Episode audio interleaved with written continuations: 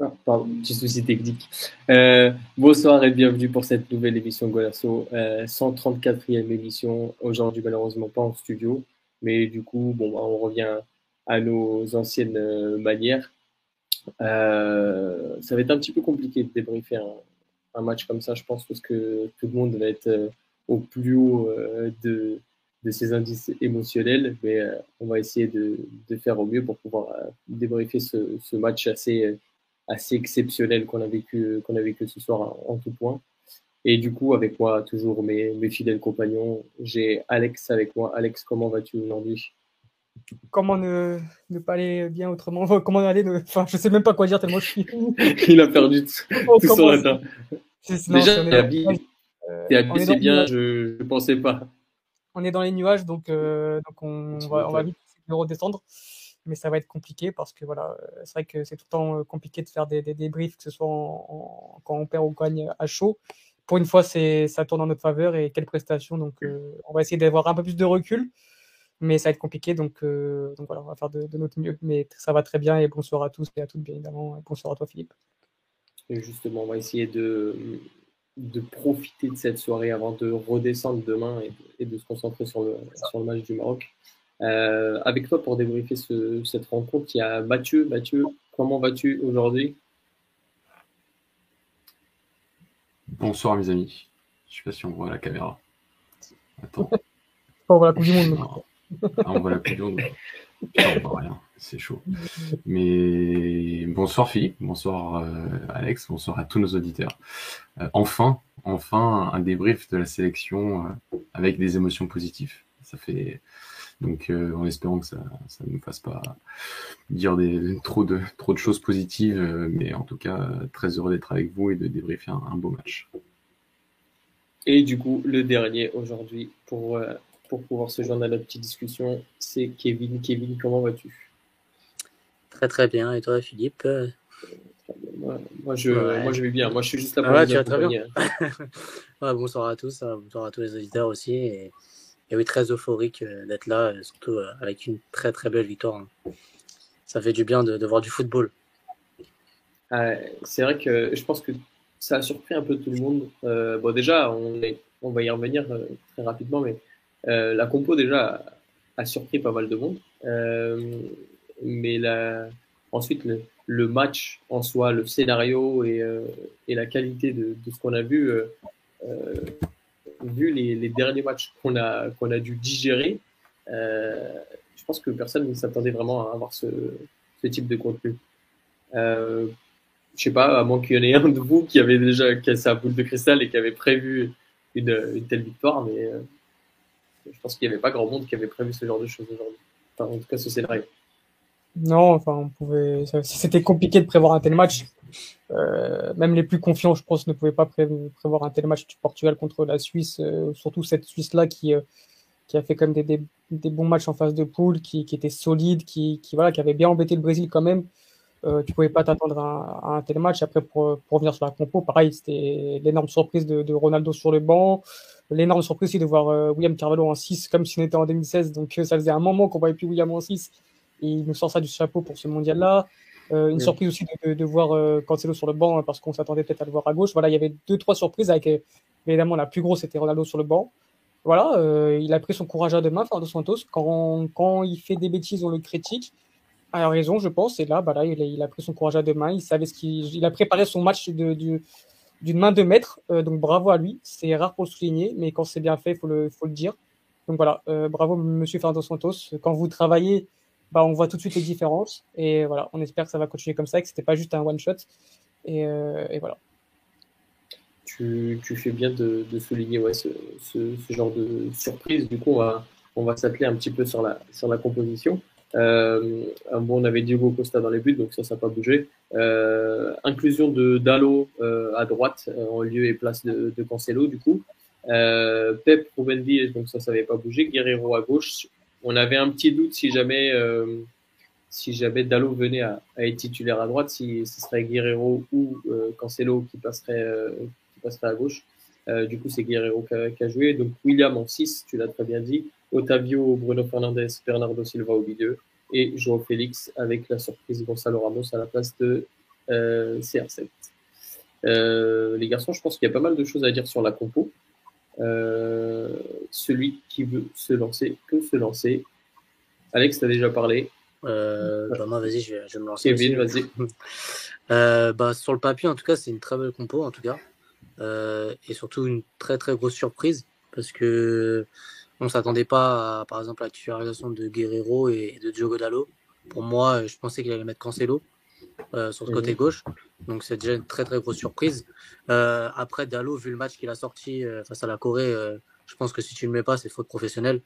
Euh, surtout que en ce moment, il marche sur l'eau et, et franchement, euh, c'est j'ai pas beaucoup de choses à dire sur lui. Franchement, il est très très très fort. C'est un, c'est un nouvel homme.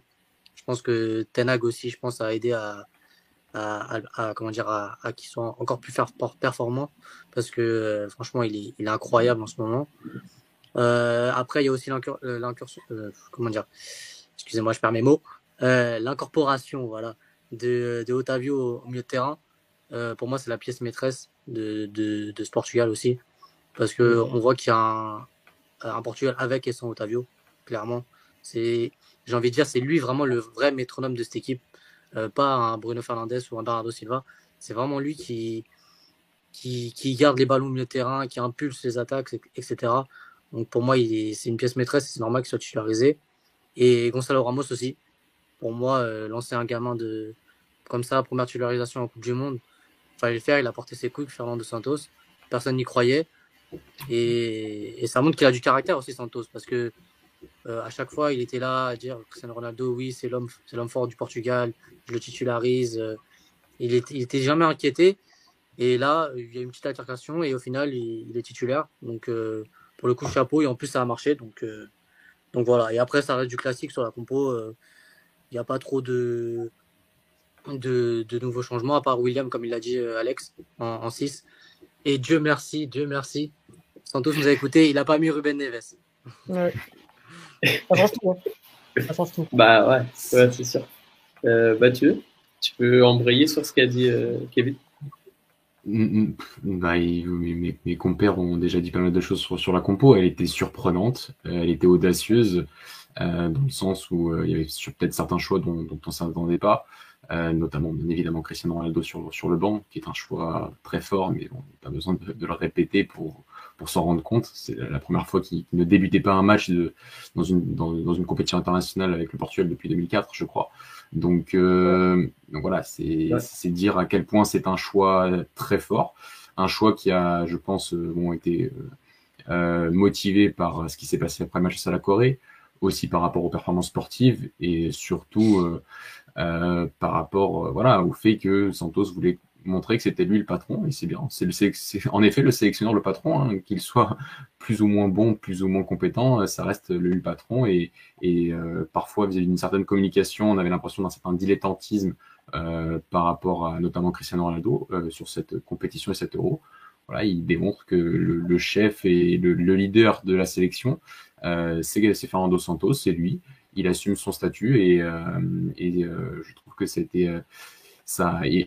Et on verra que voilà, le résultat va lui donner, va lui donner raison. Voilà, avec un résultat aussi fleuve, forcément, ça, ça donne un sentiment qu'il avait bon sur toute la ligne. Je ne pense pas qu'il avait bon sur toute la ligne sur ce match, mais euh, en tout cas, il a fait des choix forts qui, a, qui, ont, qui ont sûrement impulsé cette victoire et qui ont euh, euh, voilà, démontré que, c'était lui qui avait la main sur cette équipe. Et euh, voilà, par rapport à ça et par rapport à même au choix où Ruben Neves, où il est peut-être pas aussi têtu que ça de temps à autre, il voit que certains joueurs n'étaient pas au niveau de cette phase de groupe. On était sur un sur aussi sur une nouvelle compétition qui voilà qui commence hein, euh, en 2018 euh, je pense que la France a, a commencé vraiment sa compétition à partir du huitième de finale.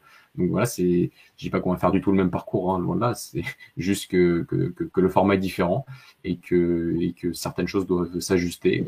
Au, milieu ça s'est peut-être ajusté. Sur les côtés ça s'est enfin sur les sur les couloirs de la défense ça s'est peut-être ajusté. Et donc on, on espère on attend maintenant de voir la suite avec euh, cette composition qu'on espère être un peu similaire à samedi prochain Alex, euh, par rapport à quand, quand tu regardes la compo, est-ce que par rapport à ce poste de numéro 6, euh, toi tu serais parti avec William en point de basse ou tu aurais fait confiance à, à Padinha euh, titulaire? Non, moi j'aurais j'aurais j'aurais mis Paligny en titulaire parce que j'avais un peu ciblé euh, Mbolo comme euh, comme l'arme offensive suisse, l'homme qui pouvait nous mettre en danger par euh, par ses décrossages, par sa puissance. Et on l'a vu en premier temps qu'il était dangereux quand il avait Ruben Diaz. Ruben Diaz, euh, voilà, l'a vu. Donc voilà, je m'attendais à avoir un Paligna pour un peu euh, faire un petit marquage pour pour l'empêcher de, de, de jouer. Et au final, bah, William a bien fait le taf. Euh, comme d'habitude, j'ai envie de dire. Euh, je pense que William Carvalho est un joueur beaucoup, beaucoup trop sous-côté. Les gens n'en veulent pas titulaire. Je ne sais pas pourquoi. Parce que ça va faire maintenant 7 ans qu'il est titulaire en sélection et il a dû nous décevoir peut-être deux, trois fois. Alors oui, il est, c'est pas, c'est, il joue pas au Manchester United, il joue pas au PSG ou je ne sais où, au Manchester City.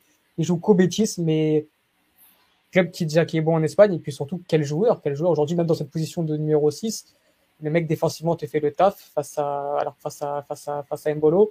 Dans, dans, un, dans un positionnement dans lequel il joue plus depuis très longtemps, ça fait un moment qu'il joue plus 6 devant une défense. Ballon, c'est avec ballon, c'est juste incroyable. Il fait tout le temps le bon choix. C'est vrai, c'est vraiment un métronome. Et quand il est comme ça, parce qu'on sait que c'est un joueur qui peut aussi euh, être irrégulier quand il enchaîne les matchs, mais quand il est comme ça, c'est juste titulaire indiscutable. Et, voilà, ça, fait plaisir. C'est vraiment un, un, un, joueur important de notre milieu de terrain et voilà, donc euh, bah, bravo à Fernando Santos de l'avoir choisi lui et pas Paigna. Paigna, je sais pas s'il aurait fait mieux ou je sais pas, mais euh, on a gagné 6-1, donc là, euh, forcément, on, peut mettre que du crédit envers Fernando Santos, donc bravo, merci encore. Et voilà, j'espère que ce sera pas juste un one-shot encore, comme, comme j'ai pu le dire, mais que, que voilà, j'espère vraiment qu'il a pas préparé que ce match-là, mais qu'il sait vraiment ce qu'il fait. Et aujourd'hui, j'ai repris un tout petit peu confiance en lui. J'espère qu'il ne décevra pas samedi prochain. Après, on est sur un match où on a quand même eu pas mal le ballon. Euh, c'est du coup un, style de jeu qui favorise le, jeu de William Carvalho plus que plus qu'un Paligna par exemple. Et euh, surtout quand, quand, on passe en, transition défensive, on sait que c'est un point qui est un peu plus compliqué pour William parce qu'avec le ballon, il est vraiment pas embêté. C'est vraiment dès quand il a le ballon, tu peux venir le presser. Euh, et d'ailleurs, c'est le cas même de, de joueurs comme Bernardo ou autre, euh, tu peux venir les presser euh, jusqu'à demain, euh, tu n'auras pas le ballon. Oui, et, Ouais, vas-y. Ah, vas-y, parce qu'il y a un retard, c'est pour ça. Non, non, j'avais fini. C'était le point que je voulais finir. De toute façon, tu pouvais mettre n'importe qui à la place de Ruben Neves, qui aurait fait forcément mieux, je pense. Que... ça, vraiment parce que justement, justement on, a, on a un commentaire qui nous dit vous étiez content que Ruben Neves ne soit pas titulaire? C'était une question. Non, bah, euh... oui, je crois, oui. Mais, oui, mais, mais le, oui. Oui. Mais le choix, William Carvalho est résolument offensif. Hein. C'est-à-dire que là, pour une fois, euh, il faut, faut le dire, quand Santos se dit je mets pas une défense, euh, parfois, il a souvent dit que moi je mets pas une défense, je mets pas une défense à 3, je mets une défense à 2, donc je suis forcément plus offensif. Il l'a déjà dit, ce qui est totalement euh, absurde de point de vue. Mais là, ce choix William Carvalho est offensif. Mettre un milieu de terrain, si on prend vraiment, parce que c'est vrai qu'il y a toujours cette, cette, certaine fluidité, mais ce milieu de terrain Bernardo, Otavio, William Carvalho, c'est un milieu de terrain pour avoir le ballon, c'est un milieu de terrain pour pouvoir euh, progresser, pour pouvoir euh, surpasser, enfin, euh, surpasser la pression adverse. C'est un choix résolument offensif. William Carvalho, à ce poste-là de, de 6, c'est un peu comme Busquets en, Espagne. C'est un joueur qui va t'apporter beaucoup plus dans les phases avec ballon que, que les phases sans ballon, sans être ridicule non plus. Mais aujourd'hui, c'était un, un, choix résolument offensif. Je pense que si Santos avait voulu être beaucoup plus conservateur sur un huitième de finale de, Coupe du Monde, il aurait mis pas ligne. C'est pas ce qu'il a fait aujourd'hui. Ça aussi, c'est à mettre à son crédit. Euh, par rapport au début de match, parce que c'est surtout le début de match en fait qu'on peut pointer du doigt, parce que euh, moi j'ai eu cette sensation que pendant 10-15 minutes, euh, on n'est pas du tout dans le match. On est, c'est, un début de match qui est compliqué, voire catastrophique, où j'ai l'impression qu'on n'arrive pas à trouver, à trouver les joueurs pour sortir le ballon les, les, les, joueurs sont très écartés, mais en même temps, au milieu, il n'y a personne qui vient demander le ballon. Euh, Otavio, Bruno Fernandez, Bernardo n'arrivent pas à, à, prendre leur jeu à leur compte dès le début. Les relances sont un peu euh, aléatoires. Euh, à quoi vous expliquez ce, ce début de rencontre? Au pressing suisse, je pense que pareil qu'on pouvait, on pouvait s'y attendre. Le pressing suisse était très cohérent lors de, des 20 premières minutes ça presse haut, euh, mais euh, ça presse haut et bien, mais ce problème c'est que, enfin bien non, parce que du coup il y a un énorme écart entre, entre la défense et le milieu, c'est-à-dire que l'équipe ne presse pas en même temps. Et voilà, c'est la ligne offensive presse bien, mais y a, ça ne suit pas derrière. Et c'est à partir de là, une fois qu'on a compris un peu euh, comment la Suisse pressait, qu'on a pu ressortir les ballons plus proprement. Voilà, il y a eu un peu 20 minutes de, de on, comment dire, on analysait un peu la Suisse, où voilà, on, on avait un peu du mal à se défaire de, de ce pressing euh, intense euh, dès nos premières sorties de balle et euh, dès nos premières phases de construction. Et euh, une fois qu'on a analysé ça et, en, et, compris ça, je pense qu'à partir de là, on a commencé à développer un football un peu plus libéré parce que le premier but de, de, de Gonzalo Ramos nous libère justement. Et c'est à partir de là aussi que j'ai compris aussi pourquoi il a installé Gonzalo Ramos titulaire. Sur ce début de match, euh, plein de fois on a balancé devant, on n'arrivait pas à sortir le ballon proprement.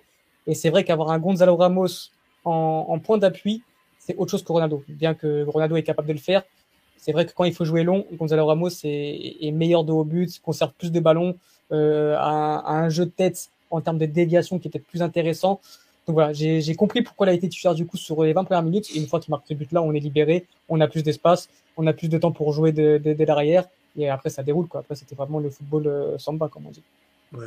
Et moi, je voulais revenir aussi sur, sur le marquage. C'était plutôt un marquage individuel euh, des, des milieux et des attaquants adverses. En gros, c'était pas un, un pressing euh, où euh, c'était par zone. C'était vraiment un pressing de marquage individuel. Et du coup, c'est pourquoi c'est pour ça que c'était un peu plus difficile, parce qu'il n'y avait pas de joueur qui prenait le jeu à son compte euh, du côté portugais. On voyait bien, comme tu l'as dit, euh, Philippe, qu'il n'y avait aucun joueur qui venait demander le ballon. Et euh, à chaque fois qu'il y en avait un qui venait demander le ballon, bah, ça, ça créait tout de suite un décalage. J'ai l'image, pour moi, le seul qu'il a fait au début du match, c'est Otavio. Il a créé deux, trois fois le décalage et les, les Suisses étaient complètement perdus. Donc c'était pour ça que je pense qu'on n'arrivait pas à ressortir aussi beaucoup de ballons. Je pense que les joueurs se cachaient un peu, ils étaient un peu sur la retenue et ils analysaient, comme l'a dit aussi Alex, euh, le, le, début du match. Mais euh, et après pour revenir sur euh, sur Gonzalo Ramos, moi j'ai bien aimé aussi c'est bah, j'aime pas on peut dire ça mais par rapport à, à l'attaquant c'est bien un attaquant aussi qui, qui défend beaucoup.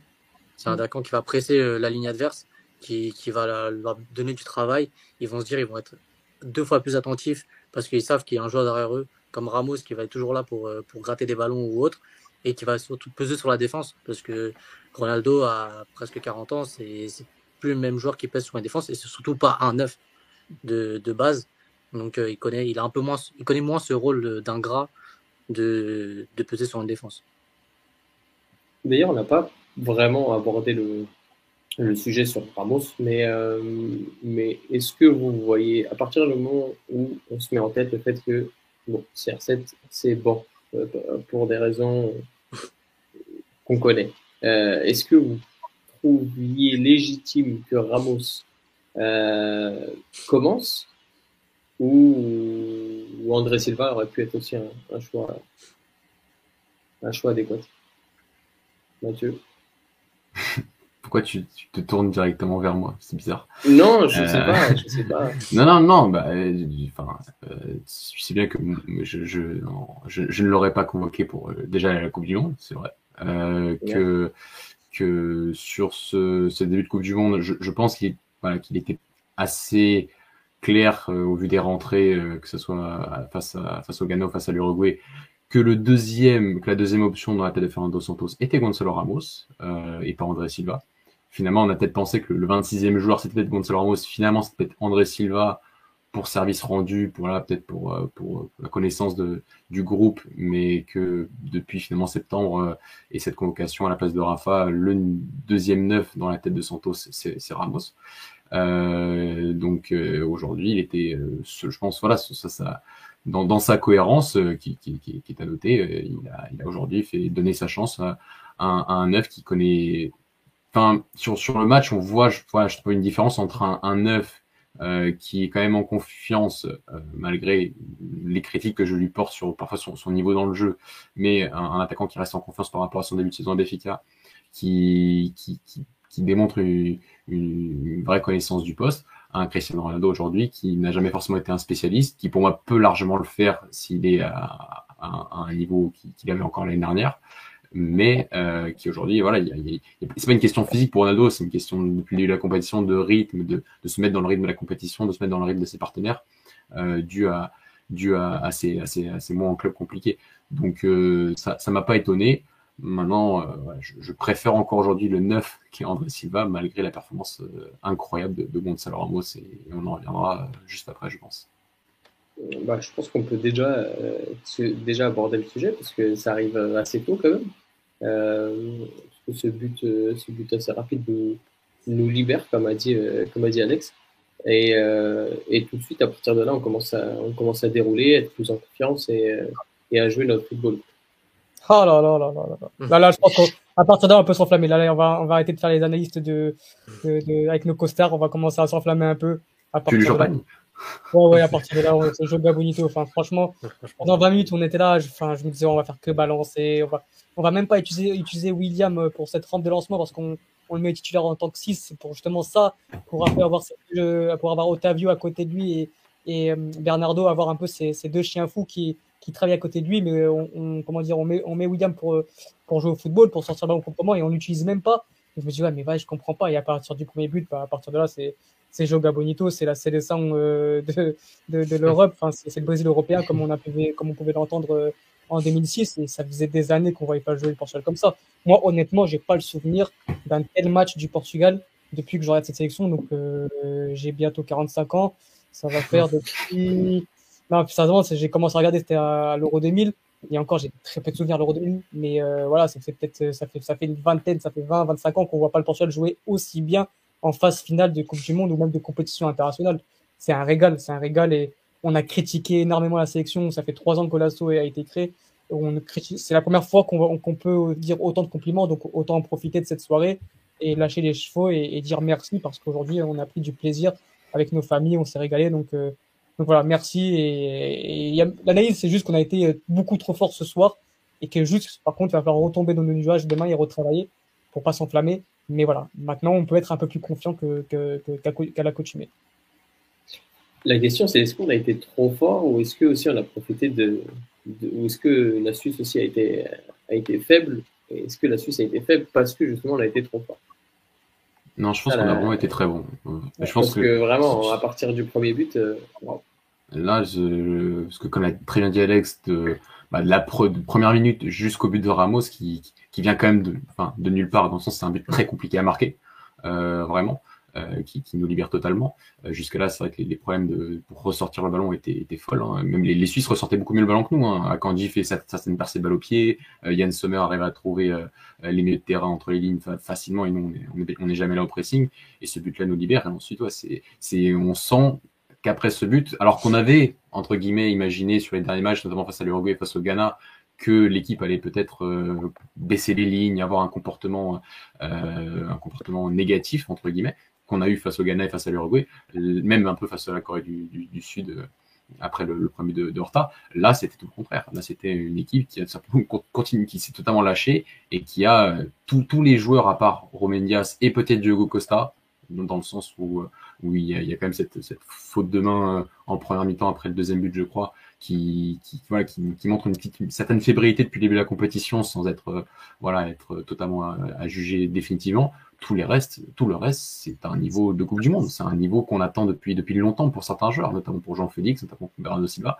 C'est c'est des matchs qui, c'est des matchs qu'on se souviendra plus tard. C'est, on se souvient de l'Angleterre euh, à l'Euro 2000 moi pas en direct, mais après, avoir fait ce, podcast il y a quelques années pour, pour Golasso, euh, c'est, ce, match en, ces matchs en 2004, ce, même ce Portugal-Pays-Bas en 2012. Alex disait c'est quand la dernière fois que j'ai qu'il n'y a pas une telle performance offensive. Moi, je pense que c'est ce match-là. Euh, en plus, c'est une équipe qui était d'un meilleur niveau, je pense, qu'aujourd'hui. Donc non, je pense que tous les jeux. Oui, oui, Alex. C'était dans un style de jeu différent, tu vois ce que je veux dire? Bien sûr, bien sûr. Bas, des contre-attaques fulgurantes. Là, c'est vraiment une totale du match en fait dans toutes les phases de jeu. Bien sûr, bien sûr, non, c'était un, style, un style différent, mais c'était plus, tu vois, dans le côté performance globale, offensive de l'équipe, de cette sensation qu'on pouvait marquer limite à, tout moment. Ce match-là face aux Pays-Bas, on a beaucoup d'occasions. Aujourd'hui, on a encore beaucoup d'occasions et on en met six quand même. Euh, c'est ce, voilà, c'est, c'est ces, ces joueurs-là, la plupart des joueurs, euh, même, même ceux qui sont entrés, enfin quelques-uns, euh, ont élevé leur niveau de 2-3 crans et, euh, et ça fait toute la différence parce que ce sont des joueurs d'un talent inégalables. Pour certains, se, se, connaissent quand même assez bien, soit en jouant en sélection, soit en jouant en club ensemble, soit ont été formés ensemble pour certains.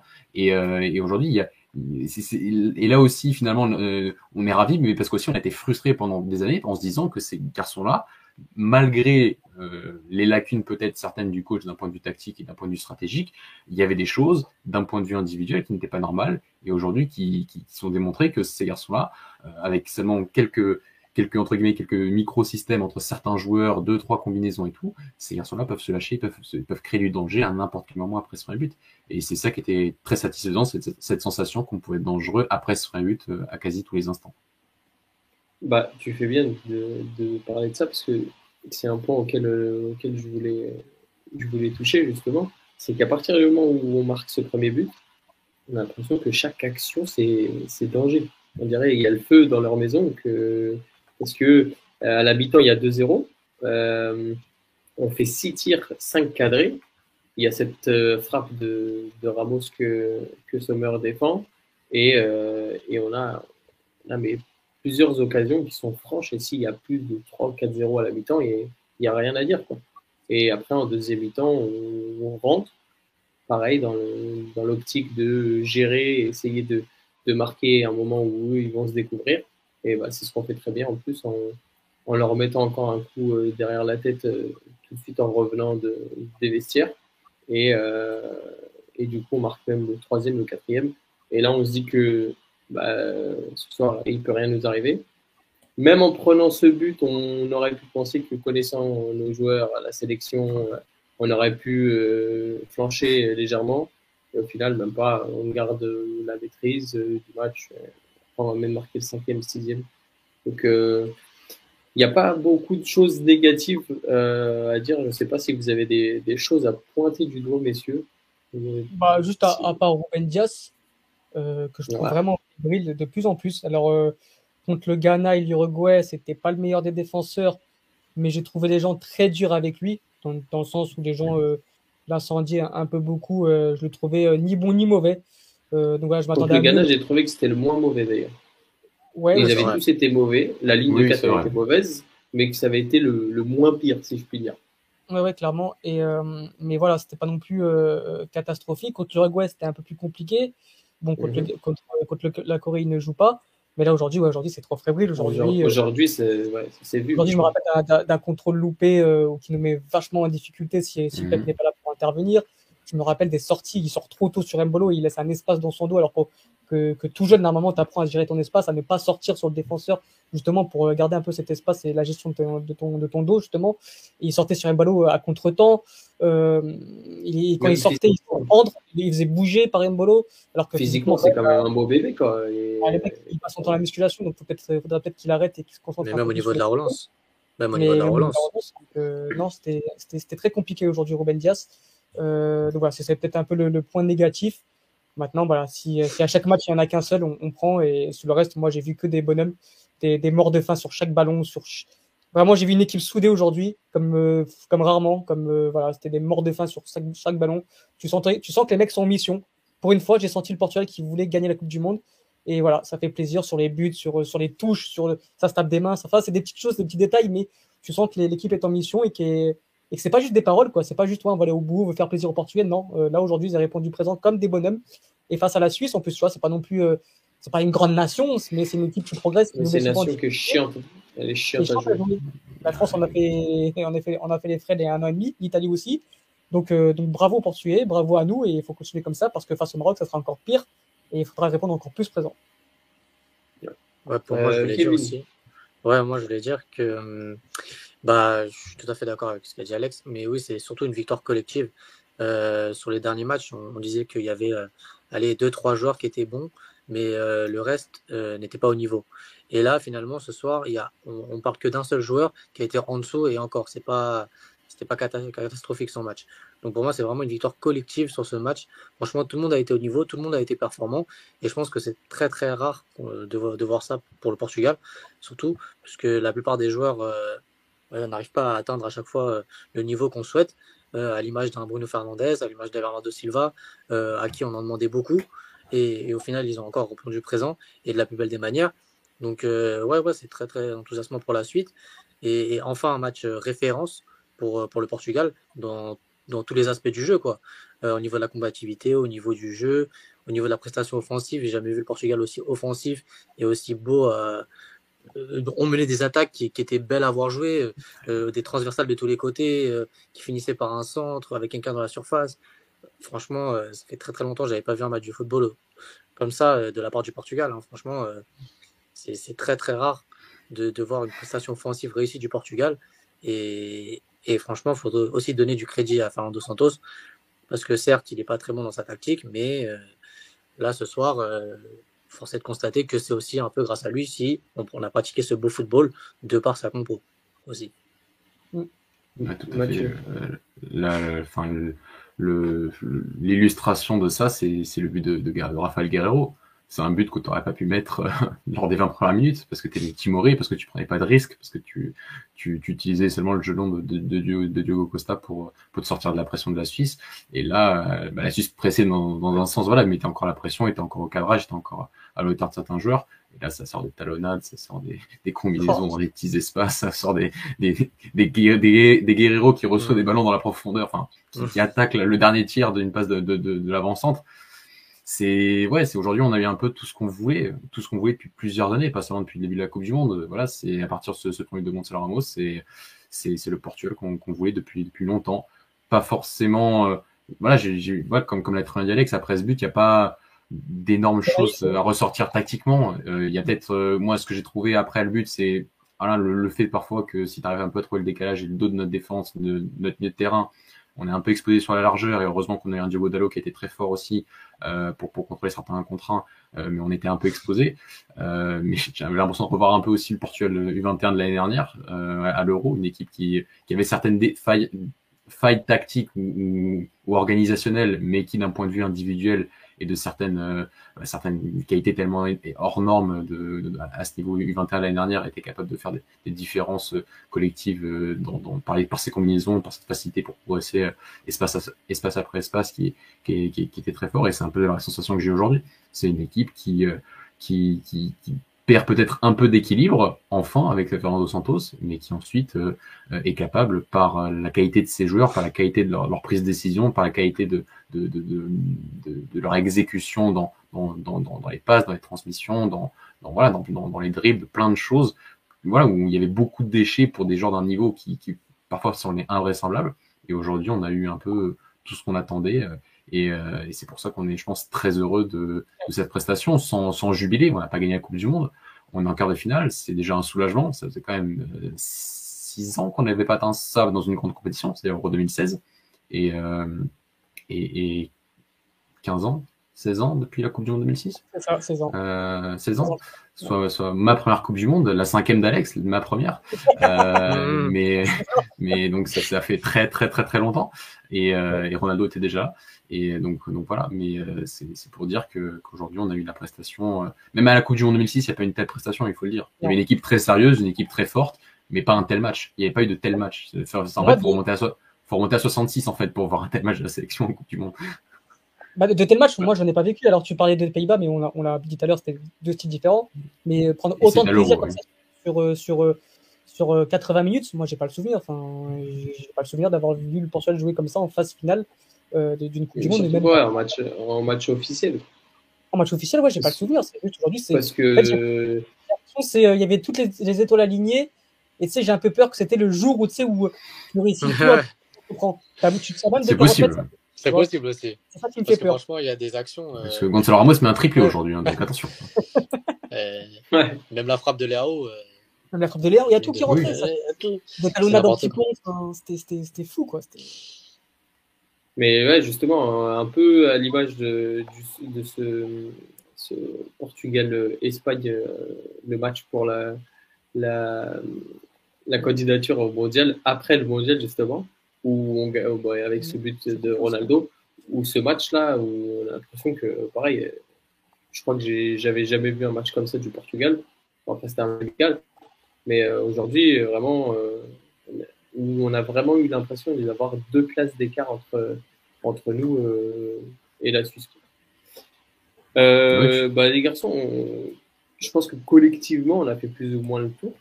Il euh, n'y a pas au final 15 000 choses à dire, il n'y a que des éloges à faire euh, sur ce qu'on a vu euh, collectivement. donc je pense qu'on va passer, à, on va passer aux individualités. j'aimerais, j'aimerais que vous me fassiez un, un, focus sur un joueur en particulier qui a.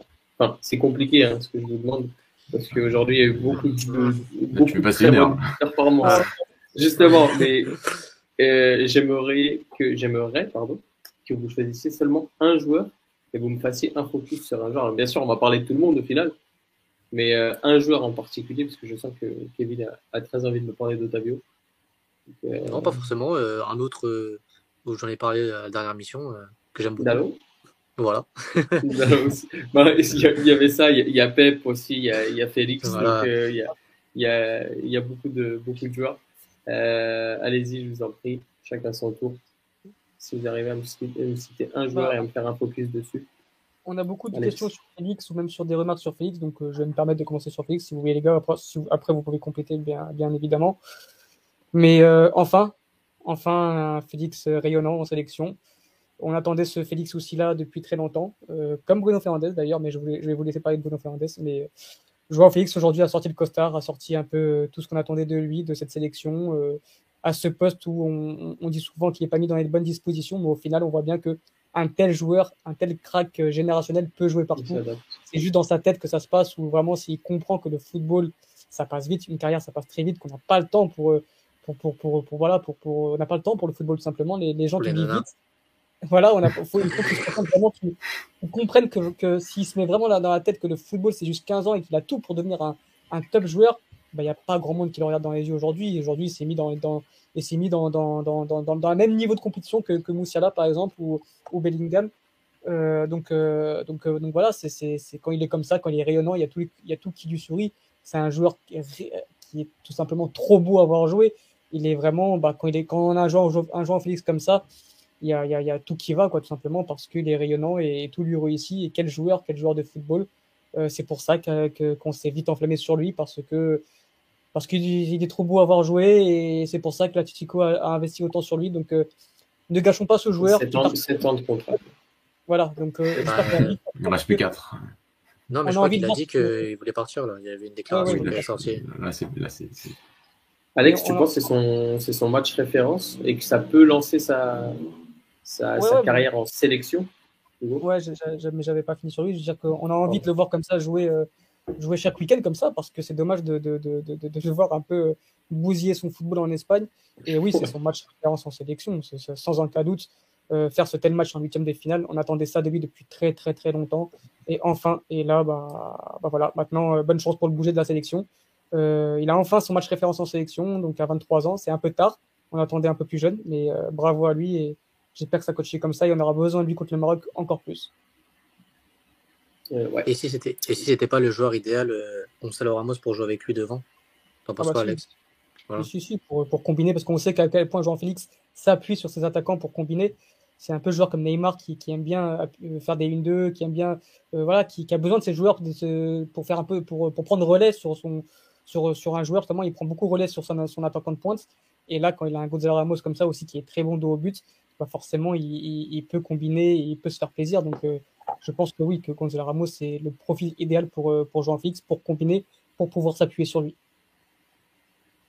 Après aujourd'hui, il fait encore une fois, il fait un match qui, qui sort de nulle part parce que cette année, depuis le début de saison, alors certes, il marque quelques buts, il est meilleur buteur du championnat, mais dans tout ce qui est combinaison et dans, dans le jeu euh, comme ça, jeu court, euh, on a, on a du mal à le trouver en club. Et c'est pour ça d'ailleurs qu'il y avait une espèce de petite, euh, petite question entre, entre lui et, Moussa euh, pour même pour plus tard, parce que justement on avait du mal à, à combiner avec lui, euh, notamment dans la surface.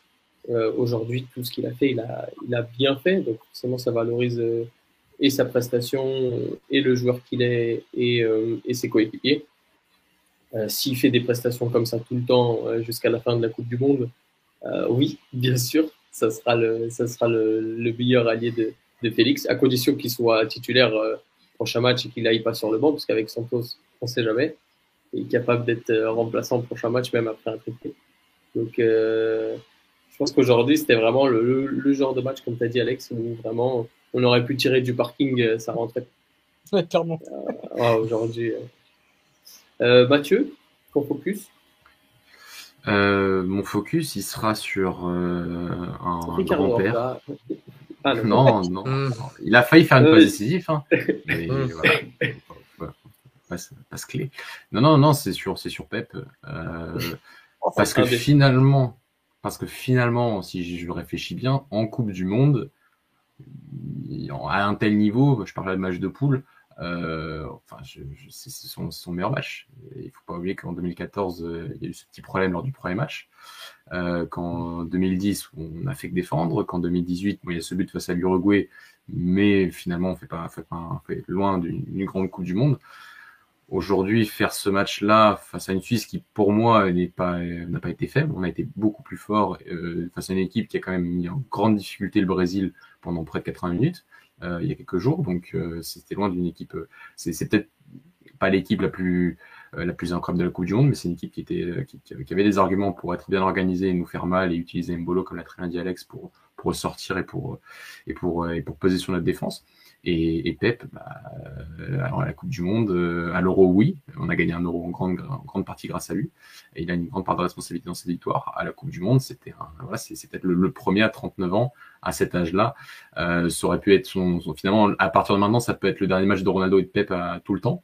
Et euh, aujourd'hui, il a décidé que, que non, que ce serait pas son, son dernier match. Son, son but et sa tête est, est extraordinaire. Euh, ce but sur corner, c'est c'est- un, c'est fabuleux de marquer un but pareil. Je trouve, c'est c'est- la perfection pour un central de, de, de, s'élever à ce niveau et de et d'être au milieu de trois joueurs et d'arriver quand même à la mettre et de, de marquer le but du break, donc un but très important. Donc euh, voilà, plus toutes les performances, plus tout, toutes les, les actions défensives, euh, l'anticipation, toute sa capacité à, à lire les trajectoires, à lire le jeu. Aujourd'hui, le défenseur de Manchester City, c'était lui, c'était pas Ruben Diaz. Alors c'est pas pour euh, dire à, à Ruben Diaz qu'il est moins bon, il a fait un moins bon match aujourd'hui, il fait pas une immense Coupe du Monde. Pep aujourd'hui est un joueur qui, ne fait pas son âge et qui, euh, et qui a permis au Portugal d'être très serein derrière euh, face à une équipe qui avait comme des arguments offensifs. Et, euh, ça depuis qu'il est, de retour dans, l'équipe. Donc, euh, donc voilà, c'est pas c'est pas franchement normal d'avoir ce niveau à 39 ans. Euh, bientôt 40, il est plus proche des 40 que des 39 d'ailleurs. Euh, et, euh, et à ce niveau-là, il n'a pas à prendre, ouais, il a même pas à prendre sa retraite internationale. Il a peut-être encore le niveau pour tenir deux ans. Hein. C'est pas impossible. C'est pas c'est pas impossible. Pour C'est moi, hein.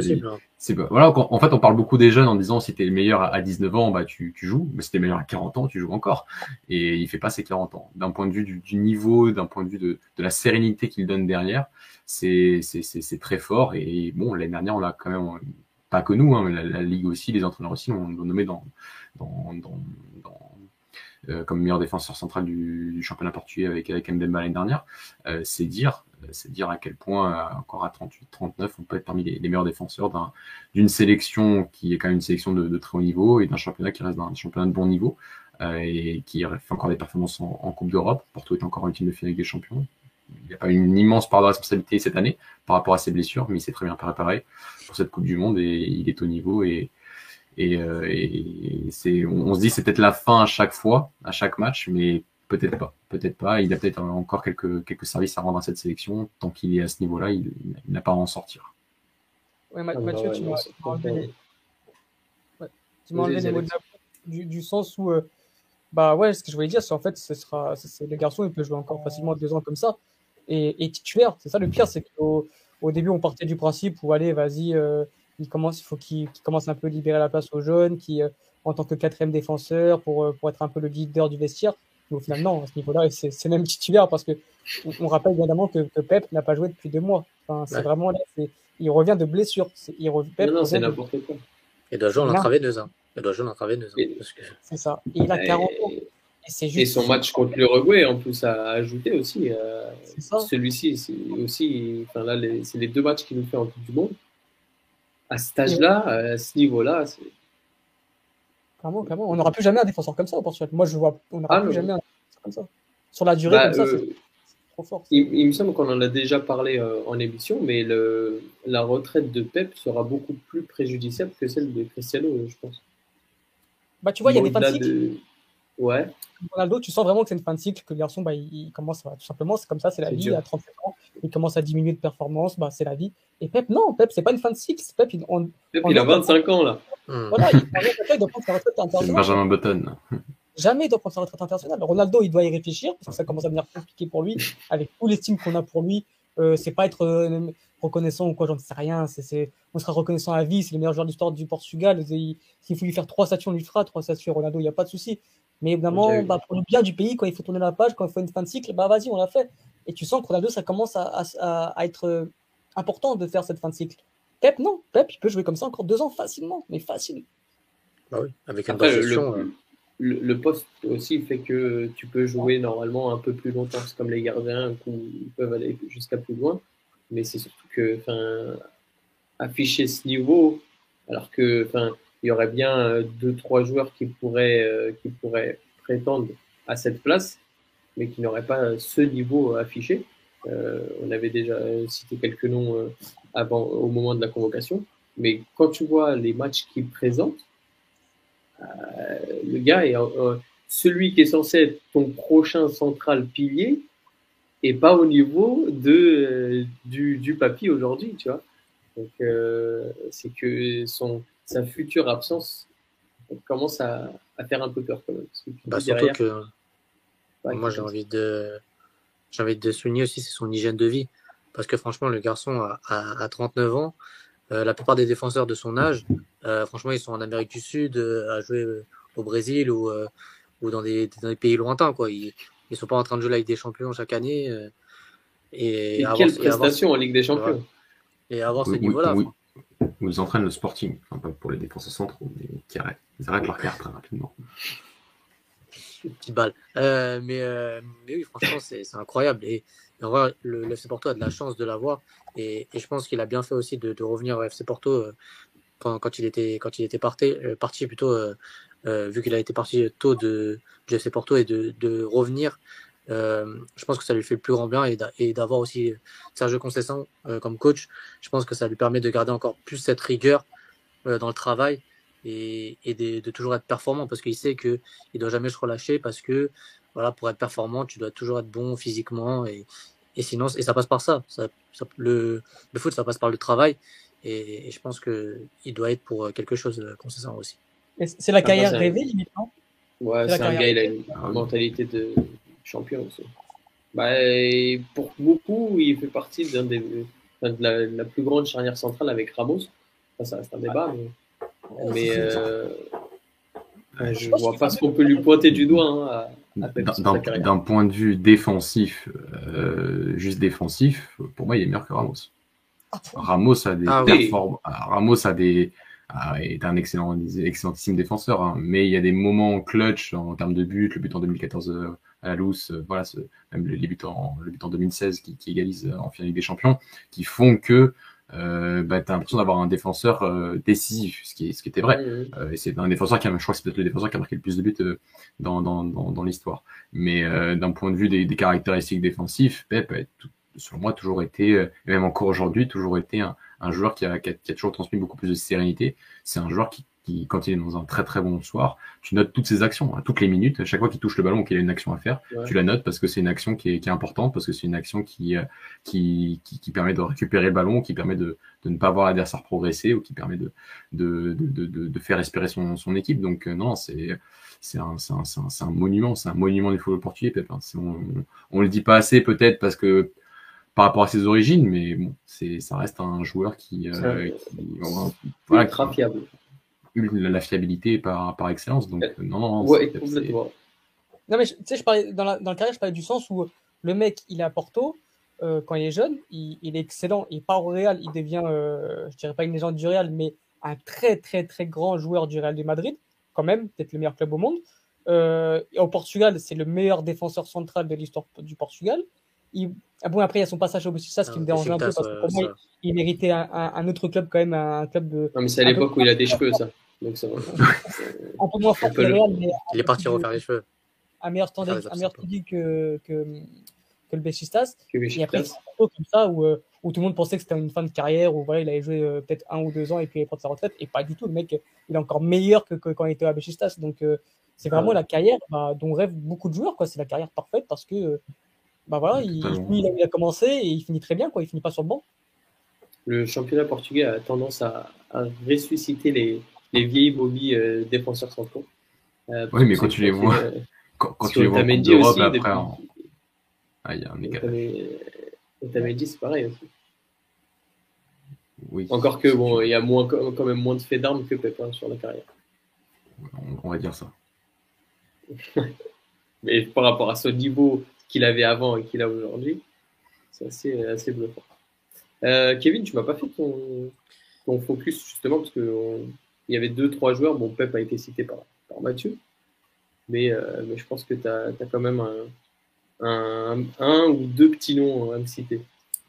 ouais, j'ai des petits noms à citer, des joueurs qui, ont, qui sont passés par mon club ou, euh, ou qui y jouent encore actuellement. Mais je vais plutôt parler du, du celui-là qui, qui, qui, a, qui, a quitté mon club plutôt, Diogo Dallo, parce que ah, sur ce mondial, t'en parles. Hein. Ah, j'en parle parce que franchement, faut parler du garçon. Franchement, euh, franchement, il a tout du, du, latéral ultime. Il sait tout faire. Franchement, sur le terrain, euh, tu regardes sa performance. Déjà, face à l'Uruguay, c'était, il était incroyable dans, dans tout ce qu'il fait. Et encore, et sur ce match, franchement, il, il est aussi incroyable. Euh, tout ce qu'il fait, c'est bien.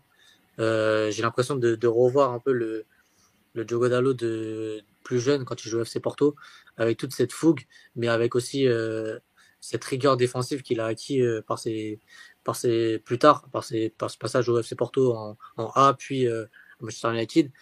Et, et j'ai l'impression que c'est un autre homme, c'est une nouvelle personne. Il, il, dans tout ce qu'il fait, euh, il, a, il a comment dire, cette capacité maintenant à aller déborder son, son latéral comme il le faisait au FC Porto avant, mais qu'il ne le faisait plus à Manchester United. Et, et c'est à l'image du, du, but euh, de Gonzalo Ramos, la passe décide qu'il fait, euh, ses premiers appuis, c'est, franchement, il est inarrêtable sur ses premiers appuis. Il, il dégage, comment dire, une, une, une, puissance sur les premiers appuis. Elle est assez folle. Et je pense que s'il travaille encore plus ce, ce côté euh, fort sur les premiers appuis, il va devenir intenable sur son côté et il fera encore plus de différence euh, par la suite. Mais euh, franchement, il a tout. C'est latéral moderne, ultime. Euh, tous, les, tous les adjectifs possibles. Mais euh, franchement, euh, j'adore ce joueur et, et le joueur qu'il est devenu surtout. Parce que je pense que Tenag a dû. Je sais pas ce qu'il a fait avec Diogo Dallo, mais il l'a fait devenir un, autre homme. Parce que il est passé dans la salle du temps, mais, mais c'est pas possible. Il est... c'est vas-y, vas-y, Alex. C'est le Dallo qu'on avait imaginé un peu quand on le voyait chez les jeunes, tout simplement. Quand, pour ceux qui le suivaient un peu depuis les U17 avec cette, euh, ce championnat d'Europe U17 qu'on le reporte. Et on voyait déjà en lui un, un, très grand latéral. Il a eu un peu de mal euh, à ses débuts, enfin, ce qui est normal parce qu'en plus il commence à, Porto en tant que latéral gauche. En plus il se blesse euh, assez rapidement. ensuite il va à Manchester United. C'est dur de s'imposer dans un club comme ça. Donc ensuite il est prêté au Milan. Donc voilà, il a eu un peu de mal à, à, à s'imposer et au final il le réussit très bien grâce à Ten Hag qui l'a fait progresser. Mais c'est pas non plus le joueur où on se dit ouais on s'y attendait pas. Euh, c'est faux. Euh, on un joueur comme ça, on savait les qualités qu'il pouvait apporter.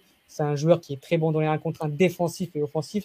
Et il t'apporte un peu ce que ce qu'on qu'on demandait depuis le début, comme on répète depuis euh, trois émissions maintenant, c'est de la largeur, c'est de la profondeur, c'est des joueurs, tes latéraux qui vont te jouer ces 1 contre 1 là, parce que c'est eux qui t'apportent ce danger-là, parce qu'on n'a pas de vrai ailier. Et euh, aujourd'hui, bah, sur le but de, de Gonzalo Ramos, sur le troisième ou le deuxième, sur le deuxième, euh, bah voilà, il te fait te, il est arrêté il arrive à prendre son adversaire de, de, de vitesse parce qu'il a une puissance qui est assez impressionnante. Et en plus, après, il fait le bon geste, le bon centre. Et voilà, c'est ce qu'on demande à un latéral et c'est ce qu'il fait très bien. Et c'est pour ça qu'aujourd'hui, bah, il est devant Cancelo en sélection. Parce que Cancelo n'a jamais su faire ce genre d'action euh, à droite depuis maintenant 30 sélections, je crois, ou une vingtaine. Donc voilà, bravo Dalo et bah, il a gagné sa place aujourd'hui pour très longtemps, à mon avis. Euh, aujourd'hui, c'était le cauchemar de, de Ruben Vargas, euh, tant défensivement qu'offensivement, parce que c'est lui qui défend sur, sur Dalo sur le, sur le deuxième but de Ramos. Et du met cette espèce de double, double contact là, avec son jambe droite. Et, euh, bah, bon match, encore une fois, défensivement et offensivement. C'est assez impressionnant hein, ce qu'il ce est devenu. Tant ah, on, a, reçu un... en sélection. On a reçu un, À ce qui paraît, il y avait plusieurs joueurs suisses qui étaient malades. Ouais, euh, la défense, ouais, essentiellement. À ce qui paraît, ils étaient malades depuis, euh, depuis euh, la fièvre. C'est pour ça que, euh, apparemment, Widmer n'a pas joué. Fabian Char était, était malade. Nico Elvedi qui était sur le banc aussi était apparemment malade. Robin Neves, il est malade depuis le début de la compétition, on dit rien. Hein. Donc, arrêtez. Hein. non mais oh, c'est quoi cette excuse? C'est pas notre problème. Mais ça, ça enlève rien à, la prestation de, de nos garçons ce soir. On nous dit, bah oui, ils ont pris une clim. Ah, forcément, ça pas euh, les garçons, est-ce qu'il y a une autre individualité qu'on n'a pas forcément citée là tout de suite, mais que vous voulez, euh, euh, vous voulez mentionner? Ah, il y, en a, a quelques-unes encore. Hein. Bah, moi, j'aimerais parler de Guerrero, si c'est possible, parce que c'est le penchant à gauche. Alors, sans peut-être toute la, sans être aussi complet qu'un qu'un Diogo Dallo, mais aujourd'hui il fait un, match de, très haut niveau dans, dans ce qu'il sait faire déjà, dans sa capacité dans, dans, les transmissions. C'est peut-être l'un des seuls joueurs sur les, enfin sur le match à l'Uruguay et sur le match aujourd'hui qui, euh, je sais pas, il comprend pas toutes les consignes, donc il met des ballons à l'intérieur. Et euh, c'est beau hein, de voir certaines passes à, l'intérieur et, de voir que quand il voit l'espace, il essaie de l'explorer que ça soit à la fois euh, euh, enfin, avec ballon ou, par les transmissions. Euh, ça, plus certaines courses qui sont, selon moi, vraiment très intelligentes, notamment celle lors du but face, sur le premier but face à l'Uruguay, là encore aujourd'hui, sur, sur certaines transitions, enfin, pour recevoir le ballon comme sur son but, qui est très bien, qui est très beau que ce soit sur certaines phases euh, d'attaque rapide où il permet d'attirer certains adversaires, d'attirer certains latéraux et d'ouvrir et d'ouvrir des espaces. Donc c'était une performance très complète de sa part aussi. Voilà, c'est pas le joueur qu'on attend forcément pour être ce cet homme qui va t'apporter une profondeur et une agressivité énorme sur son côté sur le côté gauche. Mais aujourd'hui, il a il a fait le travail et c'est quand même très bien associé à tous ces éléments créatifs qu'il a finalement à ses côtés.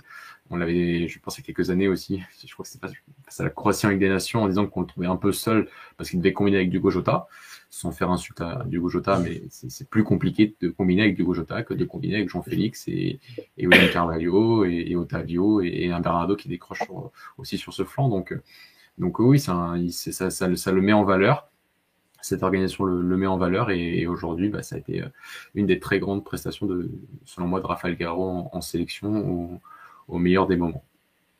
Je suis d'accord, ça faisait un moment qu'on n'avait pas vu euh, à ce niveau-là. D'ailleurs, on, on demandait euh, que. on pensait que ça serait compliqué de revoir un, Guerrero au niveau de ce qu'on avait pu voir en, 2016. aujourd'hui, il a fait une, une très belle prestation.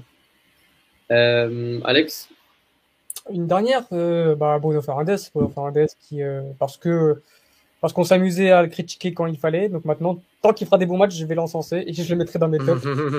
il mérite. Euh, il joue comme un vrai leader offensif, comme un vrai patron de l'équipe.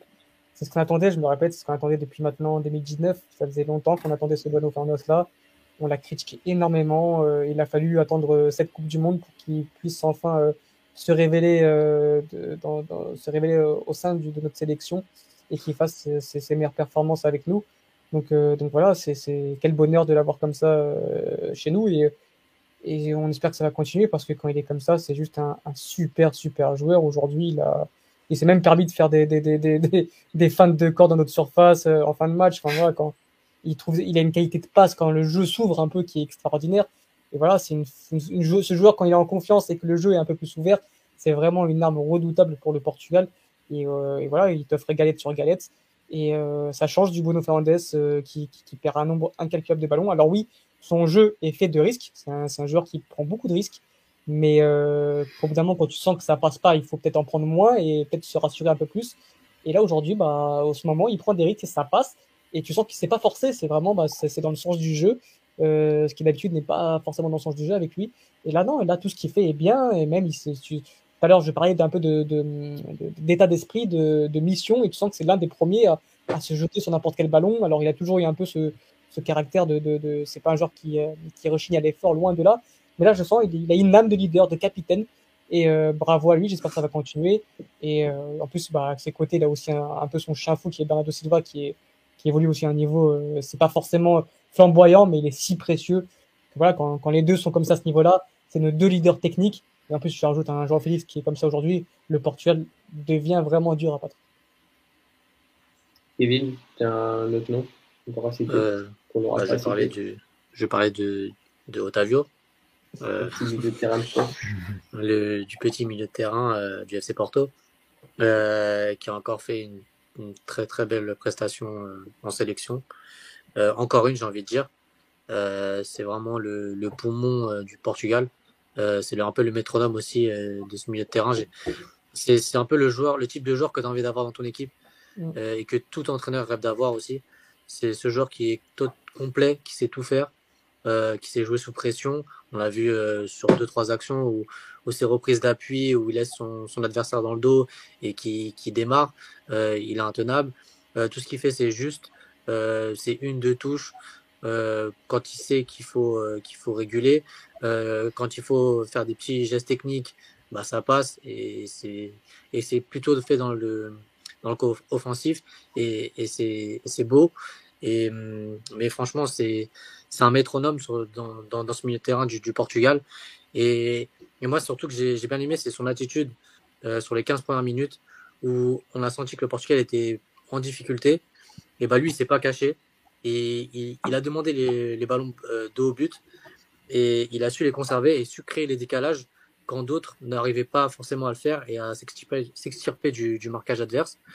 Et, et c'est pour ça que je trouve que c'est vraiment un joueur essentiel euh, euh, à la sélection et aussi au FC Porto. Euh, Lapsus. le lapsus, mais euh, franchement, ce joueur, bah, on a bien fait de le naturaliser. Un, un Brésilien qui est aussi, comme, comme Pep, un Brésilien qui, qui se naturalise et qui est aussi euh, très performant en sélection, bah, bah, c'est, c'est, c'est, c'est bien pour, le, pour la sélection du FC Porto. Et Mais, surtout qui aime euh, le pays. de quoi? Et surtout qui aime le pays. Tu sens vraiment qu'il aime, Et- qu'il aime le Portugal. Voilà ça. Et en plus, c'est dans sa nature. Heureusement. On voit... c'est dans sa nature où on voit que le mec, c'est c'est un mec qui rechigne pas à l'effort. euh, C'est un mec qui a envie, c'est il se donne, comme, comme vous l'avez dit, c'est il aime son pays et, et il se donne de la première à la dernière minute sans, sans rechigner à l'effort. Il est aussi vicieux. Quand il faut obtenir des fautes euh, précieuses, bah, il le fait. Et c'est un joueur C'est ce ultra qu'il fait de mieux, important. ça. C'est vraiment sa spécialité. dans- C'est ça. Et, mais c'est important dans des moments où tu es en difficulté de, de trouver Bien les sûr. fautes qu'il faut. Et, et je pense que tout le monde rêverait, de l'avoir dans son équipe. hein. Ça, c'est pas sûr. Mais, euh, mais ça, ça- En tant que footballeur, bien sûr. Ça, reste un, ça reste un très bon joueur. hein. Et puis, il est capable de te sortir l'adversaire de son match euh, par son comportement. Et, euh, et c'est bah, aujourd'hui, c'est super important. Est-ce Euh, qu'on peut parler garçons, de- du banc? Ouais. Ici. j'allais- c'est ce que j'allais dire. euh, c'était- Mais tu on n'a quand même. Enfin, on n'a pas parlé de Bernardo. hein. On n'a pas parlé de Bernardo, c'est vrai. On n'a pas parlé de Bernardo. Donc, C'est euh, vrai. euh, Et je sais pas et si vous voulez R9 aussi. toucher un mot sur Bernardo. Et de qui, Et R9? ouais. Et, et Gonzalo R9. de Ramos. R9. De Oui, R9. mais R9. en fait, si, on en a parlé. il faut faire les 11, quoi. Bah là, on peut euh, parler mais 11, c'est- mais là. C'est vrai, que- c'est vrai que je voulais, je voulais vous poser une question aussi sur la remplaçant, mais, euh, mais vas-y, Mathieu, si tu as, si tu as quelques mots pour euh, Bernardo Silva. J'ai quelques mots pour Bernardo Silva parce que je trouve qu'il qu'il- qu'il a fait le match que, que j'attendais. J'étais pas forcément d'accord avec Dani face à l'Uruguay, dans le sens où, où, où il y avait, le, selon moi, trop le côté euh, métronome, vouloir, euh, entre guillemets, contrôler, euh, contrôler le jeu avec et sans ballon et euh, être euh, peut-être ce joueur qui est peut-être un peu plus à City aujourd'hui quand tu as un, un Kevin De Bruyne plus haut. Là, c'est vrai qu'il avait peut-être son Kevin De Bruyne dans le sens où Félix a pris les choses en main euh, véritablement dans le dernier tiers et dans cette capacité à faire vraiment le, le lien entre, entre le milieu et l'attaque. Euh, Bernardo a fait aussi, bah, a fait aussi ça un petit peu, euh, a fait aussi, a eu cette capacité aussi à faire, à, à, à proposer plus haut, mais aussi à, à proposer plus bas, à, à construire au départ. Kevin a dit qu'Otavio avait fait certaines, euh, certains décrochages en, enfin, en première mi-temps et, et dans le moment était compliqué. Bernardo les a fait aussi, euh, je trouve, à essayer de, à essayer de parfois de prendre le ballon et de, et de sortir cette première ligne de, de, de la Suisse. Et, euh, et globalement, je trouve qu'il fait une prestation où il fait, il n'y a, pas de déchets, il n'y a pas d'erreur, il n'y a pas de, de mauvaise décision. Euh, c'est un match euh, euh, propre, très propre. Euh, et euh, et peut-être que voilà, il n'est pas sur la feuille de stats dans le sens où je ne crois pas qu'il ne fait ni passe décisif, il ne marque pas. Euh, mais c'est peut-être l'un des meilleurs matchs, selon moi, le, son meilleur match dans une compétition internationale. Euh, il y a ce match à Salut Uruguay, mais, mais enfin, il y a- il y a quatre ans que, que que j'ai du mal parce que pour moi c'est un, un one shot, c'est une utilisation en mode euh, euh, vas-y sors-moi de là de la part de Santos, sors-moi de ce, pétrin parce que je sens que je vais pas arriver à, à surpasser le bloc uruguayen sans, sans ta créativité. Là aujourd'hui c'était une prestation d'un d'un grand milieu de terrain, d'un grand monsieur, d'un malgré sa taille, mais d'un grand monsieur du, football qui, est capable de, comprendre tous les moments et de savoir quoi faire à, chaque instant. Et, j'ai préféré son, match d'aujourd'hui que son match face à, l'Uruguay il, y a, quelques jours. Et, euh, et j'en attends encore plus. J'en attends encore plus. Je pense qu'il est encore capable de faire de faire mieux en, sélection, mais aujourd'hui c'était une prestation euh, à, remettre en, perspective dans cette magnifique prestation de, la sélection en Coupe du Monde c'est le, le, cerveau de l'équipe. C'est le, c'est le, voilà, c'est vraiment le, c'est l'ordinateur de l'équipe. Sans, sans Bernardo, je pense que, que l'équipe est beaucoup moins équilibrée, que, que le lien entre l'attaque et la défense euh, n'est, pas aussi, euh, aussi performant. Et voilà, c'est, pas vraiment le genre le, flamboyant qu'on regarde en premier, mais c'est voilà, c'est pour ça que, que Guardiola l'aime, autant, c'est qu'il sait tout faire. Et vraiment, quand il y a le ballon dans les pieds, t'es, rassuré, quoi. Tu sais qu'il ne perdra pas le ballon et qu'il la toujours dans le bon tempo, dans le bon moment, la bonne passe, dans, voilà, dans le bon espace. Et, euh, et voilà, c'est un joueur qui est, euh, qui est beaucoup, qui est sous-côté. Bon, maintenant, on n'est plus qu'à deux matchs de, trois matchs d'une victoire. On, va, on, peut commencer à y espérer, parce qu'on espère, si on n'espère pas, bah, ce serait un peu bête de notre part. Mais euh, voilà, c'est potentiellement, il a, il, a, il a cette capacité pour un jour remporter des trophées individuels, mais c'est dommage qu'il qu ait un peu ce caractère où, où il ne se montre pas assez, mais c'est un joueur si intelligent. Par exemple, quand, quand on fait le but et qu'il y a tout le monde qui va euh, qui va fêter les buts, c'est le seul à rester sur le terrain pour que pour pas que, que, que comment dire que que la Suisse puisse s'engager et qu'il soit et qu'ils aillent marquer un but. Donc tu sens que le mec est trop intelligent et, tout le monde le dit, c'est que vraiment c'est vraiment le cerveau de notre équipe. il est indispensable à nos, à nos, même si on, entend, on en entend plus. Mais comme dit à Mathieu, euh, je pense que c'est son meilleur match euh, avec nous, du moins en Coupe du Monde, parce que je me rappelle d'un match contre la Suisse, justement, Mathieu, en Ligue des Nations en 2019 et, euh, mais là, en Coupe du Monde, euh, ouais, c'est le meilleur match de Bernardo Silva. Et aujourd'hui, voilà, aujourd'hui, tu tous les, tous, le, tous les feux qui étaient ouverts pour une, pour une telle prestation. Et quand Bernardo va bien, c'est tout le Portugal qui va bien. Ouais, t'as as la Suisse et t'as as les Pays-Bas, la finale de la Ligue des Nations. Ouais, c'est vrai que je, je mets un peu la Ligue des Nations, mais qui reste une compétition officielle, mais euh, je, je, préfère valoriser Coupe du Monde et, et, et Euro et, et, et, voilà, non, Bernardo. Euh, en fait, quand t'as Bernardo et Otavio dans, son, dans cette équipe, bah, ça donne, et plus un, un milieu défensif qui peut être William, par Ruben Neves ou, ou pas Ligne, euh, bah ça, ça, ça, responsabilise aussi beaucoup Jean Félix et Bruno Fernandez parce que bah, il y a quand même des gens derrière qui font un travail monstrueux pour que vous soyez dans les meilleures conditions pour apporter un danger euh, important et suffisant euh, dans le dernier tiers. Et, euh, et, et donc, donc il, il, Bruno Fernandez le rend très bien depuis le début de la compétition. Jean Félix le commence avec ce match incroyable aujourd'hui. Euh, mais euh, la, la, formule de Fernando Santos depuis le début de la compétition est osée, je le répète, elle n'est pas forcément hyper bien implémentée depuis le début. Euh, il y a pour moi parfois, il, a voulu donner beaucoup de liberté, parfois on a une certaine anarchie plus que, plus que de la liberté. Et, euh, et aujourd'hui, on avait euh, de la liberté avec des joueurs qui, qui savaient déjà un peu mieux se placer. On est au quatrième match, troisième sérieux entre guillemets parce que on avait entre voilà les, les, les joueurs euh, qu'on qui met depuis la compétition. Donc on avance ce match face à la Corée où il a fait quand même un peu tourner. Et, euh, et, la proposition est ambitieuse mais les profils sont là et il y a certains quand même certains choix qui sont en cohérence avec cette, cette idée qui aurait pu peut-être être implémentée un peu plus tôt euh, avant la compétition. Euh, pour l'instant, ça, ça fonctionne quand même, même s'il y a, je trouve de temps en temps, même s'il ne le veut pas, il dit qu'il cherche les équilibres. Des fois, on a une équipe qui est un peu déséquilibrée et qui, qui conserve certains espaces, mais qui aujourd'hui, ça, ça, ça, voilà, ça, ça a penché dans notre faveur par rapport sur le côté offensif. Et, euh, et, et, toute l'équipe lui a bien rendu. Donc, euh, non, c'est une prestation qui, qui, qui, voilà, qui, je pense pas qu'on en mettra 6 face au Maroc. Euh, je pense qu'on a été quand même euh, face à cette équipe de Suisse qui, pour moi, parce que je l'ai vu dans le chat, où, dans le sens où est-ce que la Suisse était très faible. Je le répète, je pense pas que la Suisse était très faible. Je pense qu'on a été réaliste, on a été peut-être trop, enfin très réaliste, certes, mais on a, mais, mais on a, on a largement mérité de gagner ce match. On a été plus fort, on a imposé ce rapport de force. Et, euh, et, donc, euh, pour tout ça, euh, bravo à ces joueurs, bravo aux sélectionneurs, et on espère voir autant face au Maroc samedi prochain. vous voulez aborder peut-être Gonzalo Ramos avant, avant de parler des, des remplaçants ou pas nécessairement? Si, quand même, je pense qu'on qu'un mec qui met 3 comme ça euh, pour son, ouais. on, va ghoster un, on va ghoster un mec qui met 3-8. Hein. ça va. on va commencer, on va, on va, forcément en parler parce que au-delà de mettre 3 buts, en fait, ce qui est fort, c'est que le mec remplace Ronaldo. Et je pense que tu as quand même 60-70% des joueurs qui doivent se mettre une pression monstre en se disant merde, je remplace Ronaldo, je vais dire, je vais être scruté, mais de partout. C'est-à-dire que tous mes contrôles, tous mes gestes seront analysés parce que je remplace Ronaldo. Et lui, non, il arrive, 21 ans, premier match de Coupe du Monde, en huitième de finale, quasiment un des premiers ballons, bim, lucarne pied gauche. Et tu te dis, le mec, waouh, waouh, parce que euh, pour ceux qui regardent Béfica, c'est pas le, joueur qui ressort le plus. en, club, il rate ses contrôles. Voilà, il est beaucoup critiqué dans le jeu. C'est vrai que c'est pas le meilleur des Gonzalo Ramos qu'on a pu voir auparavant, euh, dans, même pour ceux qui le connaissent plus jeunes. Mais là, moi, c'est surtout mentalement qui me choque. C'est-à-dire que on savait que le garçon, c'est ce qu'il veut. Voilà, on, connaît son père un peu. Son père aussi est un ancien joueur. On sait vraiment que le mec, c'est, il vit pour le but, il vit pour les stats. On sait que voilà, il, mais répondre comme ça maintenant en remplaçant Ronaldo et en marquant un triplé pour ton premier match, pour ta quatrième sélection, pour ta première titularisation lors du monde, c'est fort, c'est très fort. Très fort. Et, euh, et, voilà, bravo à lui.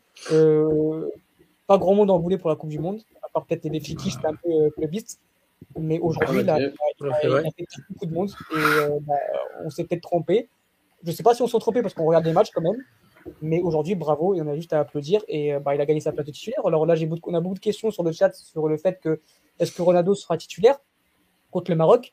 Bah non, enfin, je vois pas comment tu peux mettre en place un Gonzalo Ramos. euh, donc voilà. Euh, après, par rapport à ce que tu dis, euh, il n'a jamais fait un match de cette qualité en club, surtout cette saison. Merci de le dire, Philippe. non, mais c'est pour ça que c'est pour ça que son, enfin, la question. Non, mais j'ai eu des passes de Ramos sur mes mentions et c'était compliqué. Ouais, c'est pour ça. Euh, ah, la question de la, de la, convocation, elle est, elle se posait, elle était légitime.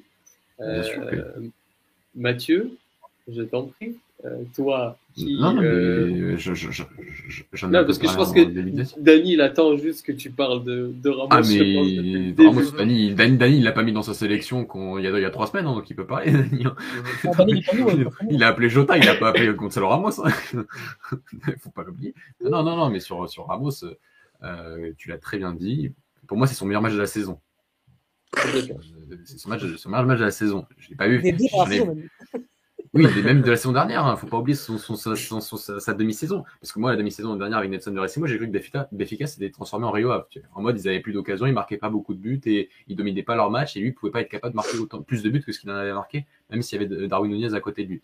Donc, euh, sa demi-saison m'avait un peu déçu, même si des fois, en Ligue des Champions, il utilisait limite comme un relayeur pour défendre, notamment sur le match retour face à l'Ajax. Donc, ok, euh, ça, pouvait se comprendre, c'était pas forcément le, le, meilleur des contextes. Cette année est dans un contexte incroyable, incroyable en termes de, dynamique collective au sein de Béfica, avec des joueurs qui sont à un niveau phénoménaux, avec des joueurs qui sont capables de, il, il, a marqué beaucoup de buts, mais il a reçu, euh, il est dans un collectif qui peut lui procurer facilement une ou deux occasions par match euh, de grande qualité pour, pour le mettre dans les meilleures conditions.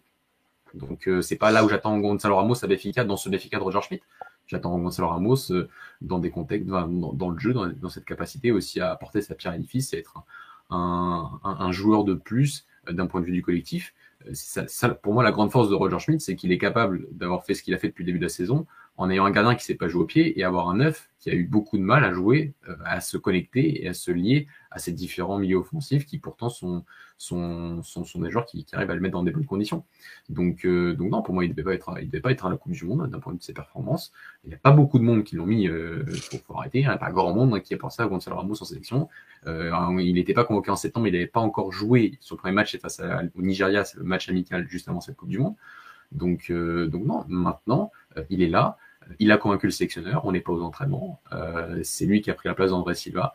Euh, Aujourd'hui, il sera une prestation incroyable, une prestation dont on se souviendra pendant longtemps, d'un joueur portugais 21 ans qui remplace Ronaldo et qui met un triplé. Euh, c'est incroyable. Et ça ne m'empêche pas de dire que Gonzalo Ramos a tout pour être un, un, attaquant euh, de très longue durée en sélection. Après, il y a aussi une certaine jurisprudence. Je ne peux pas oublier que, que Nuno Gomez fait un énorme Euro 2000 Et finalement, c'est Pauletta qui devient le meilleur buteur de la sélection pendant quelques années. Donc, euh, donc il, y a, des choses qu'il ne faut pas tenir pour, pour acquis. Il a encore, je pense, beaucoup de choses encore à faire pour être, pour être, un, pour être un titulaire indiscutable en sélection. Il a les caractéristiques, il a le potentiel. C'est pour ça que je pense que on le critique. Hein. si on avait, on avait un joueur qu'on n'attendrait rien de lui, euh, bon, bah, pas grand chose. Euh, lui, il a, des vraies qualités, il a un vrai sens du but. Et euh, là, par son passé de milieu de terrain, parce qu'encore à 17 ans, il joue encore milieu de terrain à Benfica, euh, il a, selon moi, des capacités pour se connecter beaucoup mieux à ses partenaires et apporter quelque chose de, beaucoup plus euh, valorisant dans le dernier tiers, euh, que ce soit Benfica. Et aujourd'hui, il l'a fait, il l'a démontré, il était capable de faire en, sélection avec des joueurs d'un d'un même niveau, voire même d'un meilleur niveau. Donc, donc c'est ça que, que je, veux, je, veux, remettre en, perspective. Et, et on, t'en as certains qui demandent Ronaldo face au bloc pas du, du, Maroc, mais moi je suis désolé, euh, Gonzalo Ramos, 90% de ses matchs, il joue face à des blocs bas. Au Portugal, c'est que des blocs bas. Donc il a l'habitude de jouer face à des blocs bas, il s'en sort plutôt pas mal parce que les stats parlent pour lui, même si dans le jeu on s'attend à mieux. Mais face à un bloc bas, Gonzalo Ramos ne fera peut-être pas mieux que, que Ronaldo, euh, pas pire que Ronaldo, pardon. Parce que j'ai tweeté aussi comme quoi je ne pensais pas que Gonzalo Ramos ferait mieux et que Ronaldo, en termes de jeu, il m'a donné tort. Mais là, aujourd'hui, je vois pas ce que Ronaldo fera de mieux que Gonzalo Ramos face à un bloc pas. Gonzalo Ramos est tout à fait capable de peser sur une défense, d'être présent dans les derniers mètres et d'être là quand il faudra la mettre au fond. Enfin, voilà, il le fait, il le fait quasiment chaque week-end à Benfica. Donc aujourd'hui, non, aujourd'hui, enfin, ce serait, moi, je veux bien Ronaldo avec toute l'histoire qu'il a, etc. Mais aujourd'hui, bah, t'en as, as son concurrent direct qui met trois buts bah, tu peux pas mettre Ronaldo titulaire contre le Maroc. Enfin, c'est juste impossible. Il faut être un peu, un peu, avoir un peu de bon sens quand même. Et du coup, bah, qui de mieux que euh, son avocat pour pouvoir euh, plaider la, la, cause de Gonzalo Ramos? Mais non. Faudrait qu'il mette sa caméra. Hein. Alors, monsieur, je ne pourrais pas mettre ma, ma, caméra. Je suis actuellement en voiture. Je veux juste savoir si on m'entend bien? Oui, on t'entend bien. Tu es dans un Uber? Je suis dans un Uber, euh, ça tombe à pic, c'est Ronaldo comment il, qui me conduit. Comment il, comment il s'appelle Cristiano Ronaldo. Il s'appelle Cristiano Ronaldo Oui, ah, c'est ton chauffeur. Bah, ah ouais, il est en Saoudite, là, donc c'est pour ça. Ah oui, je, je comprends. Tu vas pas à Lisbonne, le 18, c'est chaud. Plus, plus, plus sérieusement, je voulais juste passer rapidement pour parler de Gonzalo Ramos.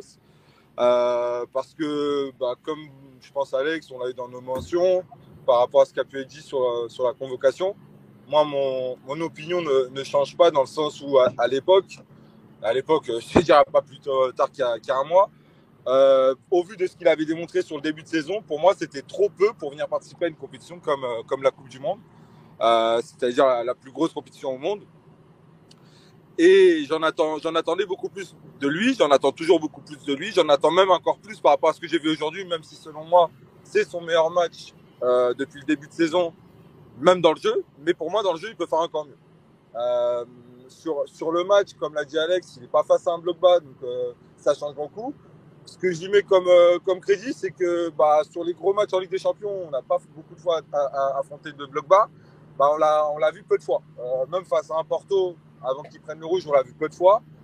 Et là, j'avoue que sur ce genre de match, au niveau exigé, bah, il a répondu présent. Après, ce qui joue aussi, c'est sympa d'avoir un Félix t'accompagne, un Bernardo qui t'accompagne. Euh, même si au club, il est. Il est et au-delà de ça, je pense que c'était le profil. Au vu de son triplé, ça passait, mais c'était le profil peut-être le plus complémentaire au vu de ce que voulait proposer. C'est un genre de collectif, un genre de service. Au-delà de ça, c'est le qu'on a connu un il va passer sous le tunnel.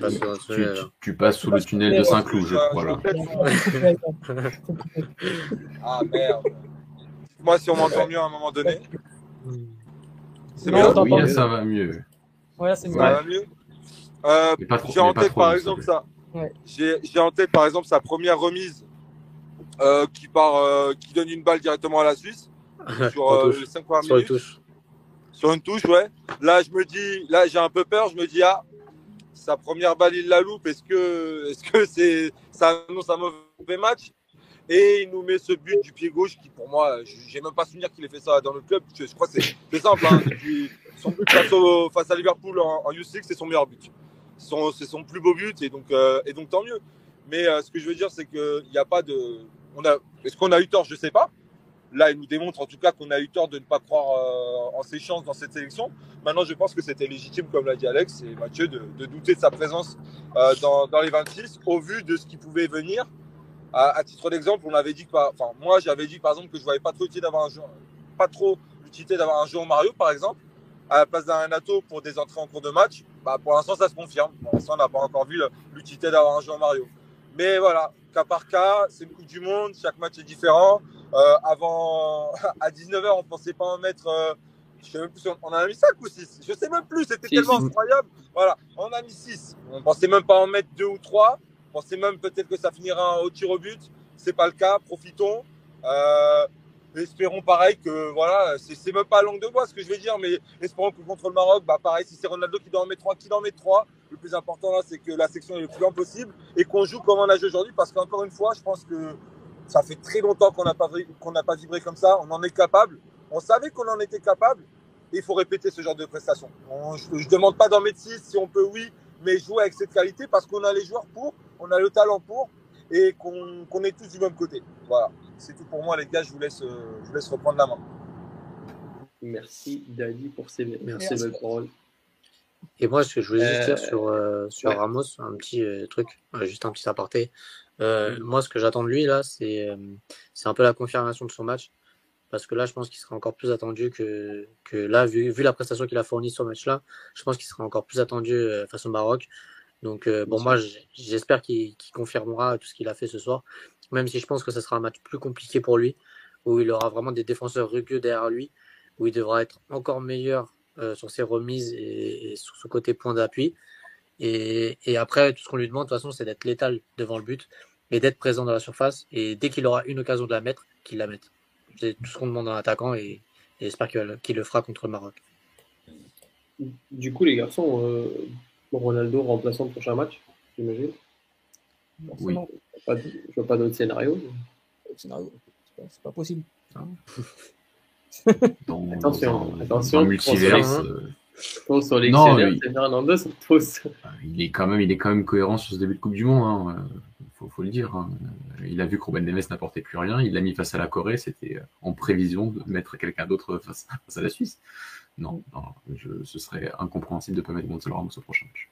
Ah, vous, vous attendez à des des changements après. Enfin, en même temps, aujourd'hui, il n'y a quasiment personne qui a pointé du doigt. Donc, euh, est-ce que vraiment une équipe qui joue bien, on n'y touche pas ou, ou par exemple, est-ce qu'il partirait pour un Padinha au milieu de terrain? Non, puisque contre le Maroc, ça sera passé un bloc encore plus bas. Bah oui. Ils vont vraiment nous attendre encore plus bas que la Suisse. Ça sera pour ceux qui, enfin, je pense qu'on a tous vu le match du Maroc contre l'Espagne, et même globalement tous les matchs du Maroc.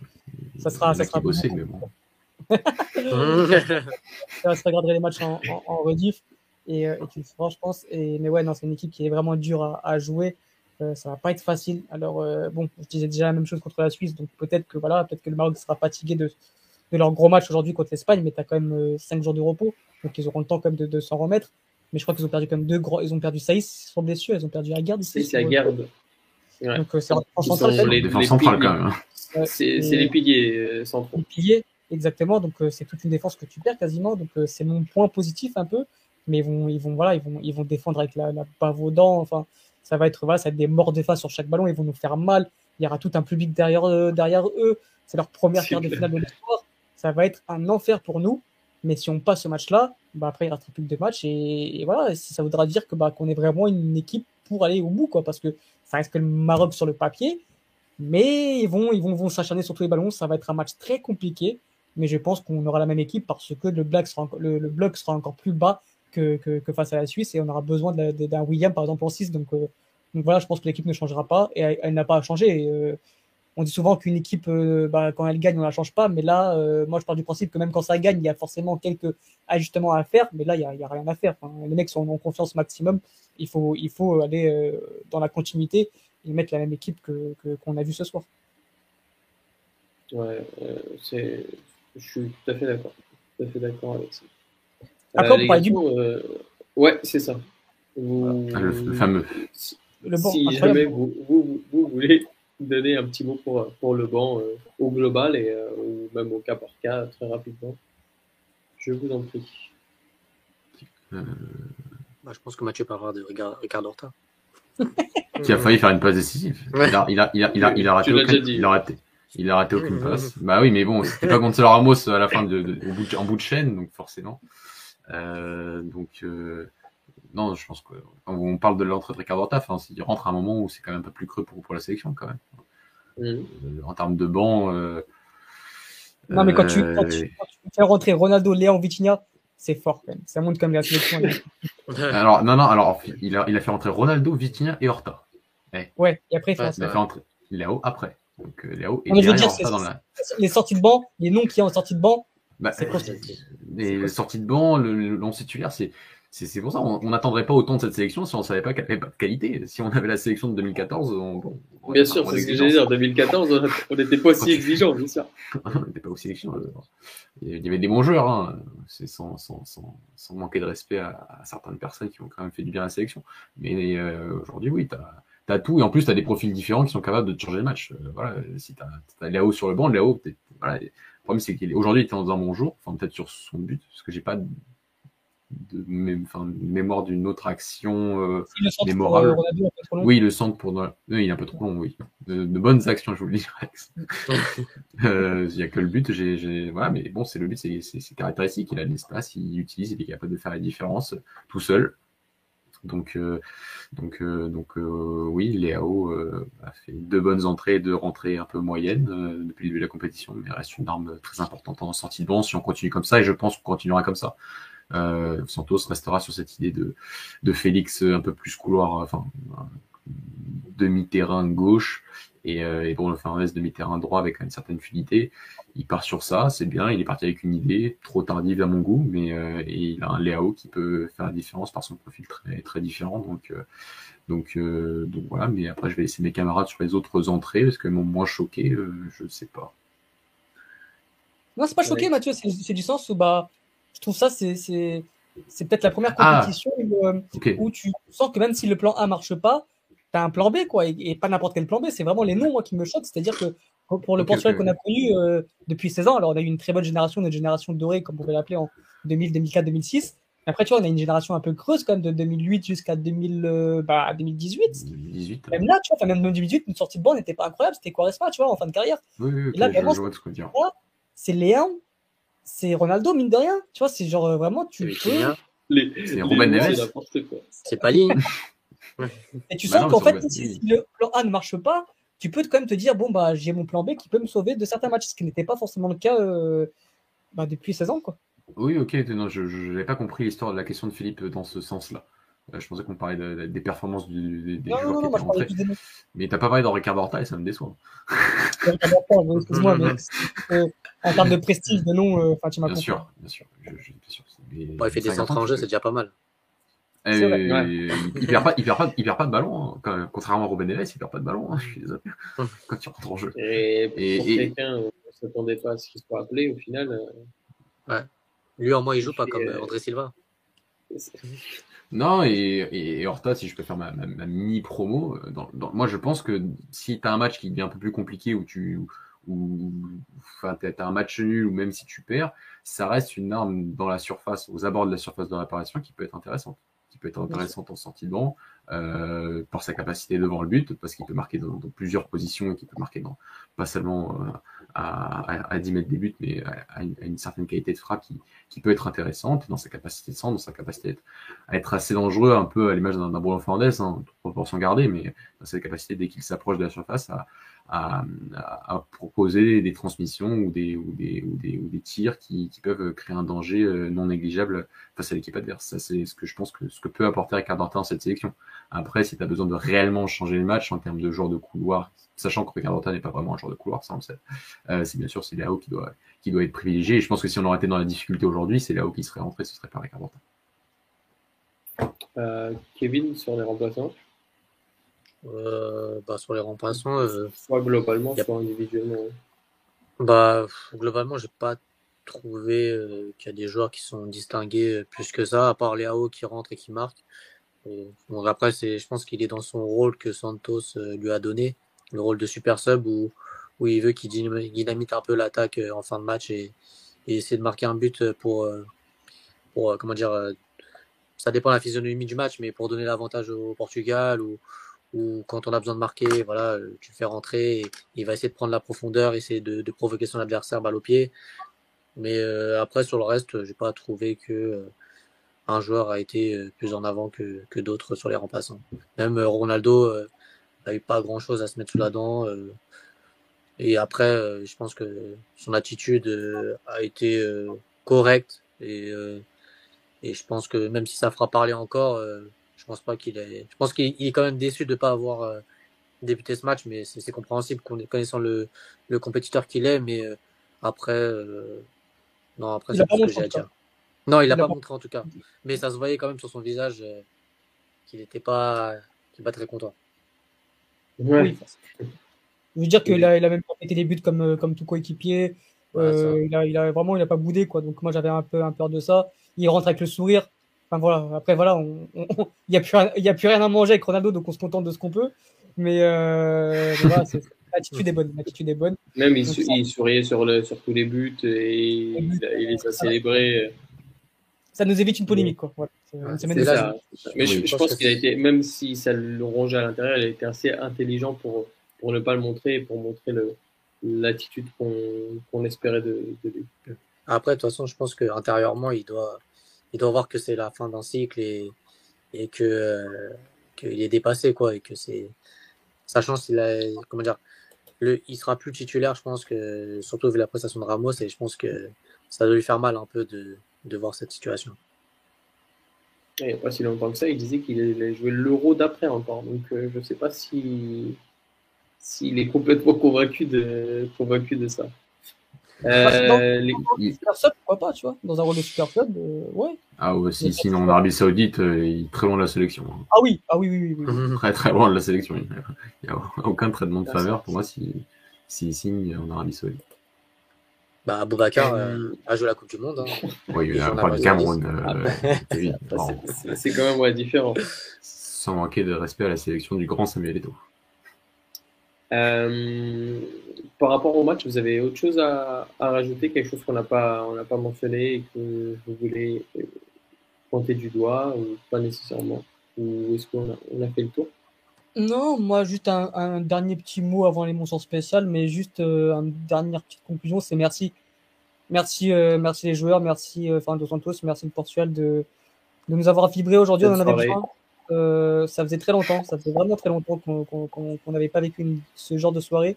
Comme, euh, comme on l'a dit, ça faisait 16 ans quasiment. Euh, bon, mis à part l'Euro 2016, mais c'était des matchs un peu plus euh, tendus, un peu plus à l'arrache. Ah, ouais, même chose. C'est un autre contexte, là vraiment, on s'est régalé. Ah, Et il n'y a que comme ça vraiment que, que le, la sélection va pouvoir réunir tous les, tous, tous les gens. C'est vrai que moi, depuis que je suis sur les réseaux, j'ai rarement vu une sélection soudée. Il y a beaucoup de clubistes, il y a beaucoup de gens qui, qui, qui, qui comment dire, qui n'arrivent pas à être entourés de la sélection. Et je pense que ça, ça joue. Euh, c'est parce que la, sélection nous fait plus plaisir. on s'ennuie quand on voit la sélection, on, on, se régale plus, donc ça fait que les gens ne supportent plus aussi la, la sélection comme les clubs. Alors forcément, tu auras toujours des gens, qui, des, gens qui vont supporter les clubs un peu plus que la sélection, ce qui est normal. Chacun, chacun ses goûts, comme on dit. Mais, euh, mais voilà, je pense que c'est par ce genre de prestations que, que, le peuple portugais va, va se réunir autour de la sélection et on a besoin parce que le Portugal reste quand même un beau pays de football c'est pas un pays de football pour moi, mais ça reste, le Portugais aime le football et aime le beau football. Et il n'y a que par ça, que par ce genre de prestations, que, que, que, le, que, le, Portugal peut redevenir une grande nation. Donc merci, et j'espère que c'est pas le dernier match. Mathieu, Kevin, quelque chose à ajouter sur euh, ces moi, j'espère juste, paroles? Moi, j'espère juste que contre le Maroc, on verra une confirmation de ce qu'on a vu ce soir et que c'était pas, qu pas un, un effet de poussière. Voilà ça. Ouais. Et que c'est ouais. pas juste euh, cette prestation et et après, euh, le reste des prestations, euh, on, on, ne pratique pas de, de football. Non, non, le, le, fait, Kevin l'a bien dit, le plus dur est maintenant. C'est de confirmer, c'est de montrer que c'est pas un one shot. C'est toujours le plus dur, c'est de confirmer. Euh, et, euh, et donc, euh, donc, voilà, ce match à ce Maroc sera un match euh, tout aussi potentiellement tout aussi difficile sur le papier que face à la Suisse. On se l'est rendu facile. Euh, on a eu de la réussite. On a eu, en, je pense qu'on a, on a eu, on était dans un, dans un très bon jour sans, sans, sans omettre le fait qu'on a été très bon. Euh, face au Maroc, euh, on, on, verra ce qui, ce qui se passera. Euh, mais voilà, le plus dur sera la confirmation. Et ensuite, si j'utilise le conditionnel, si qualification, en demi-finale et en finale, enfin surtout déjà en demi-finale, on est sûr d'affronter une, top nation, que ce soit en face à la France, et c'est là aussi où on jugera la sélection. Jusqu'à maintenant, on a eu des, des, des, sans manquer de respect à la Suisse, à la Corée du Sud, à l'Uruguay et au Ghana, qui sont soit des nations intermédiaires, soit des nations comme l'Uruguay dans un, dans un creux générationnel.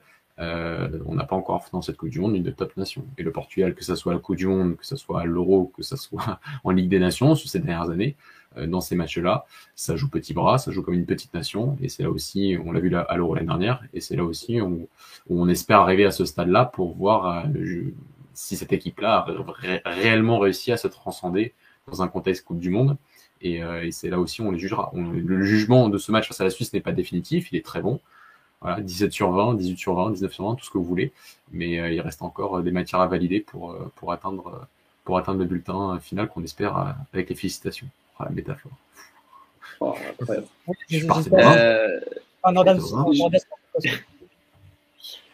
Juste avant de, de, de, faire les mentions, on va essayer de quand même se projeter très rapidement sur, ce match et sur le suite de la compétition.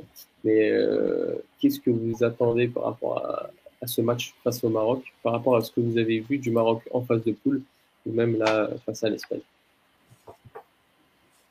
Alex euh, Ça va être dur. Ça va être dur. Euh, ils sont pas là par hasard. Euh, ils ont joué contre la Belgique. Bon, c'est pas la grande Belgique, mais mais pas oublier qu'il y a très récemment, comme il y a un an et demi, on a perdu contre cette Belgique-là. Donc, euh, donc voilà, ils ont perdu. Ils ont, ils ont, joué la Croatie, ils ont joué l'Espagne, ils ont perdu contre aucune des équipes. Et on parle de la Belgique la Croatie vice-championne du monde. Ils n'ont pas pris de but donc. Ils n'ont pas pris de but. C'est un seul, je crois. Ouais, c'est la meilleure défense de l'Euro, je crois. Ils n'ont pas pris de but contre ces trois équipes, pardon. Ah, ok. C'est l'une des meilleures défenses de, la Coupe du Monde, donc euh, non, ça va prendre très au sérieux. Après, je pense que maintenant, on arrive dans, dans un stade de la compétition où tu, tu, dois prendre toutes les équipes au sérieux. Et le Maroc, bah voilà, le Maroc, comme j'ai dit tout à l'heure, c'est leur premier quart de finale de l'histoire. Ils vont défendre comme des chiens, ils, ils, vont jouer chaque ballon comme si c'était leur vie. Il, y a, le sélectionneur expliquait qu'il y a beaucoup de joueurs qui jouent sous infiltration, qui sont cuits de chez cuits, mais qui sont prêts à mourir pour leur pays. Et ça va être ça. Ça va être, sacrifice. Mais ça va être, ça va être vraiment, ça va être de l'impact à, à, fond. Ça va, être, ça va, être, je ne sais combien de supporters derrière, derrière eux. Ça va être un vrai match de bonhomme. Et c'est là, on verra si le Portugal a des, a des coronesses. Et ça me fait penser un peu au match qu'on a, a vécu en 2006 contre les Pays-Bas, où voilà, va, va falloir des bonhommes, va falloir y aller quitte à, quitte à qu'on prenne des rouges ou qu'on soit des blessés ou quoi. Mais si on répond pas présent physiquement, si on n'est pas dans notre match, si on n'est pas à 120%, on perdra ce match-là. Parce que eux, ils vont nous laisser aucun espace et défendre très près, euh, l'un très proche de l'autre. Leurs leur défenseurs, c'est vraiment, t'as l'impression qu'ils ont une corde entre eux et sont tous liés aux autres. Ils laissent aucun espace. Ça va être dur. Ça va être très dur. Ça se projette rapidement. T'as Bouffal qui est extraordinaire sur cette Coupe du Monde. Ça va être dur. Et il faudra aussi très bon. C'est Donc voilà, ça va être très dur. Maintenant, voilà, ils ont, ils ont joué 120 minutes, il y a des blessés. On, va, on part favori, forcément, ils vont, être ils vont être fatigués. Mais si on n'est pas à 120%, on ne passera pas cette, ce match-là. Et puis si on compte sur les pénalties, ils ont un gardien qui est exceptionnel sur les pénalties, nous aussi. Mais euh, j'ai pas envie qu'on se mesure à eux sur ça. Donc voilà, il faudra être très présent. Mais j'ai confiance parce qu'aujourd'hui, le, la sélection m'a redonné confiance en, en, en... Mathieu? Si, si aujourd'hui on est, on allé au penalty, l'émission elle commencerait maintenant. Hein. Je tiens à dire. Entre possible, et ah oui, Yann, Sommer, on aurait commencé à minuit 12. Euh, non, non, Alex a très bien résumé la chose, hein, de ce que j'ai pu voir du, du, du Maroc et ce que j'ai un peu pu voir aujourd'hui. Encore une fois, c'est une, une sélection extrêmement compétente en fait dans ce qu'elle fait. Euh, c'est une équipe qui, qui défend bas sur face à l'Espagne, qui admet qu'elle qu'elle doit jouer comme ça et qui le fait très très bien. Euh, et qui euh, sait exactement quand, quand elle est au cadrage, quand contrôler l'espace, quand contrôler les joueurs dans, dans, son dos, quand contrôler la profondeur. Donc, non, non, c'est une équipe qui, qui, sur le point de vue défensif, sera très rodée, malgré les absents, je pense même. parfois aussi, les remplaçants font, font des performances sur un match parfois extraordinaires par rapport à, ce côté patriotique. Et, et on l'a vu, on a, nous aussi, on a des exemples. Hein, Bruno Alves face au Pays en 2016, où tu as besoin d'une performance et, et, et l'homme est là. plus cette capacité aussi en transition à être une équipe très compétente et d'avoir des, des, des, profils pour, que ce soit Nesri, que ce soit Bouffal et Ziyech sur les côtés, ce sont des joueurs qui, voilà, c'est un, je, je connaissais pas du tout le, le sectionneur euh, euh, du Maroc, j'ai du mal à prononcer le nom, donc j'ai pas. Walid Regragui. Walid Regragui, merci Philippe. Euh, mais de ce que je vois de son Maroc depuis la saison, depuis le début de la Coupe du Monde. c'est une équipe extrêmement compétente, preuve d'un entraîneur qui semble être aussi, et d'un sélectionneur qui semble aussi très compétent dans, dans sa manière de, de, de, de faire parvenir ses idées euh, au sein de son effectif. Donc euh, je, je, je, je, suis totalement d'accord avec, euh, avec Alex que ce sera un match très compliqué, qu'on peut se rendre facile comme face à la Suisse aujourd'hui, dans le sens où on a, on a tous les joueurs pour, on a les joueurs pour débloquer n'importe quel bloc bas. Il faut juste parfois être un peu mieux organisé, être, occuper un peu mieux les espaces pour pouvoir faire parvenir le ballon dans certaines zones et, et, proposer certaines options plus, plus évidentes euh, à certains joueurs créatifs. Mais par rapport à, à l'Espagne, euh, nous, peut-être qu'on n'avait pas le, euh, même si l'Espagne avait un modèle très euh, très propre et très très très enfin très très Luis Enrique, très espagnol sur une très mécanique. possession très mécanique, euh, tout à fait Alex. Euh, donc c'était une équipe qui selon moi collectivement était plus forte que nous d'un point de vue de ses idées de jeu mais qui manquait de variété dans les profils ou de niveau. C'est-à-dire que voilà, Nico Williams, c'est peut-être ce joueur qu'on a en sortie de banque, qu'on a peut-être aujourd'hui avec Rafael Leao, mais que Rafael Leao est quatre fois meilleur. Donc il y a aussi ça, le fait que euh, on a euh, aussi des joueurs qui sont capables, que ce soit à l'intérieur, que ce soit à l'extérieur, que ce soit même dans la profondeur, si on les aligne, euh, peuvent, euh, que ce soit ouais, au niveau des latéraux, on est une équipe qui a tous les profils pour débloquer n'importe quelle équipe. Maintenant, il faut arriver à le faire collectivement. On a eu du mal sur les premiers matchs. Aujourd'hui, ça a été plus simple. Euh, maintenant, il va falloir le confirmer encore une fois face à une sélection qui sera très compétente dans tous les moments euh, qu'elle va valoriser, dont sûrement l'organisation défensive, transition offensive. Et, euh, et, on verra ça samedi avec l'espoir de, de se qualifier pour, pour une troisième demi-finale pour la sélection. On est quand même aux portes de cette de cet objectif, euh, pas minimum, hein, parce que l'objectif du Portugal c'est de, de, gagner la Coupe du Monde, mais d'atteindre déjà cette barre-là, ce serait, ce serait quand même très positif pour, pour notre football et pour, et pour le football de, de formation. Voilà, puisque pour moi, le, football de sélection est beaucoup plus un football de formation qu'un football de club. Et ce serait, ce serait très positif euh, pour, pour tout le pays. Comment ça? Pas compris ce que tu dis par formation ah, ce, que je veux dire, c'est que pour moi, la, réussite d'une sélection est beaucoup plus liée à la réussite de la formation d'un pays plus que de la réussite de ses clubs.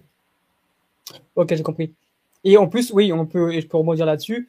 Je pense même que des grosses performances du Portugal incitent à des jeunes de, euh, de s'inscrire au football et de devenir comme ces joueurs-là, tu vois, de, prendre comme exemple et de créer de plus en plus d'engouement et de plus en plus de bons joueurs.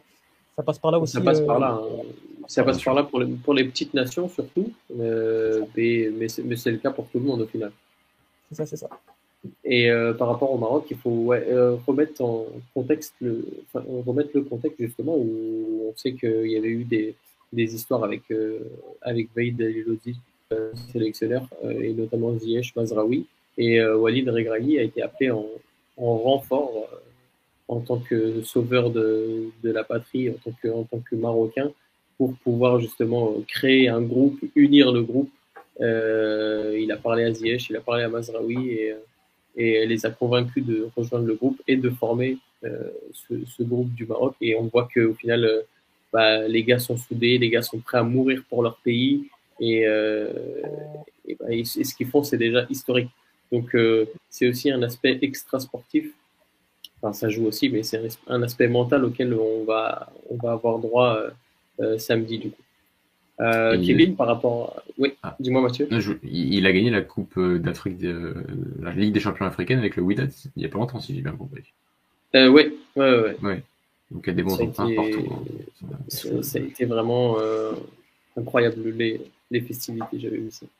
Euh, Kevin, par rapport, à, par rapport à ce que tu attends de ce match au Maroc et, et du, de la suite de la compétition? Euh, bah, Vous avez déjà été euh, assez complet, je pense. Mais euh, ouais, je m'attends à, comme vous l'avez dit, un match, un match d'homme, quoi, où ça va jouer à l'envie aussi. Euh, où c'est, on va avoir à faire un bloc bas qui va beaucoup défendre, qui va être très bien organisé. Il faudra être compétent dans, dans l'aspect offensif essayer de trouver des décalages sur les côtés et, et, de pouvoir marquer très tôt aussi, comme vous l'avez dit. Parce que je pense que dès, qu'on, dès si on marque tôt, on, pourra se rendre le match encore plus facile. Mais après, ça a, ça a l'air d'être une équipe qui lâche rien du début à la fin. Donc euh, j'espère qu'on va réussir à gérer ce match et pas à se faire peur jusqu'à la fin. Euh, même si j'ai, j'ai un peu de mal à y croire. Parce que je pense que là, ce match, euh, ok, on, on a gagné 6-1, on a réussi à gérer le match jusqu'à la fin. Mais euh, je pense face à une équipe euh, comme le Maroc qui lâche rien jusqu'à la fin, je pense que ça va être un peu plus compliqué. Donc il faudra être super compétent et, surtout pas faire d'erreur. Parce que je pense que si on se prend un but très tôt dans le match, après ça va être dur de, les, comment dire, de les contrecarrer et de passer leur, leur bloc défensif. Parce que je pense qu'ils savent très bien défendre et, du coup ça sera encore plus dur de, de marquer et de gagner ce match. Ouais, je suis tout à fait d'accord. Faudrait qu'on marque assez rapidement pour, pour pouvoir se, se faciliter le match. Euh, les garçons, euh, mention spéciale Je ne sais pas si vous avez déjà préparé quelque chose. Ouais, j'en ai, deux. Euh, la première, elle est pour les bonne petite mention pour les FC Ball, pour leur tweet un peu, un peu limite, on va dire. on en a marre. Je pense que Aujourd'hui, en 2022, le racisme envers les Portugais est fatigant. Alors, le peuple portugais est toujours un peuple de, gentils qui, a toujours l'habitude d'accepter un peu qu'on se moque de, nous avec le sourire parce que euh, voilà, on ne voulait pas se prendre la tête et pas, pas d'embrouille. Mais aujourd'hui, voilà, je, je, suis content de voir un peu cette euh, rébellion de, la part de, notre génération parce que c'est fatigant. Les gens ne se permettent pas ce genre de moquerie avec d'autres peuples. Et euh, voilà, ça a été bien. J'ai vu comme quoi ça a été vite supprimé. Ils ont peut-être vite compris qu'aujourd'hui, on ne pouvait plus se moquer de, de, nous, tout simplement. Alors, il n'y a rien, y a rien d'autre. En fait, moi, je veux bien qu'on se moque de nous quand c'est marrant. Allez, vas-y, c'est, on va pas non plus faire les victimes à chaque fois. Mais c'est fatigant, c'est toujours la même blague, toujours, euh, donc toujours un peu les, les, c'est, rabaissant. Et je suis content un peu qu'on, qu'on ait, qu'ils ont pris cette gifle. Alors après, attention, il ne faut pas généraliser. Tous les Suisses ne sont pas racistes, heureusement. Et les, les Suisses sont même très gentils pour en connaître certains. Et voilà, j'en, j'en ai pu discuter avec euh, plusieurs. Euh, on en a un dans notre groupe qui est juste peut-être le mec le plus gentil de, de Colasso. Donc voilà, on va pas tomber dans des généralités euh, méchantes et, non intelligentes. Mais voilà, fallait souligner euh, cette bêtise humaine un peu de, En plus, ce genre de club, de grand club suisse comme, ça, ça a été validé, ça veut dire par le, directeur de la com. C'est quand même assez triste. Et enfin, euh, une dernière mention, c'est juste bah, merci encore une fois à Fernando Santos et à notre joueur. On se réveille le matin, on vit pour ça un peu. Hein. On se réveille le matin, on ne pense qu'à ça. Et, voilà. Et merci pour ce genre de prestations parce que ça va un peu nous ça conditionne un peu nos semaines. Quoi. Si, si on se fait éliminer, on est un peu triste pendant une semaine, on, on a la boule au ventre et ce genre de prestations nous, nous donne envie de nous lever le matin, nous donne envie d'aller travailler. Et je pense que les joueurs euh, ont pris conscience de ça. C'est pas que du football, ça va, ça va au-delà. Donc, euh, donc voilà, merci à eux et merci aussi à nos auditeurs d'être encore à l'écoute ce soir et d'être présents. Et, et pour ceux qui ont loupé le début, vous inquiétez pas, il y aura la rediff demain matin comme prévu, euh, comme toujours. Mathieu non, euh, juste euh, merci aux auditeurs. Euh, voilà.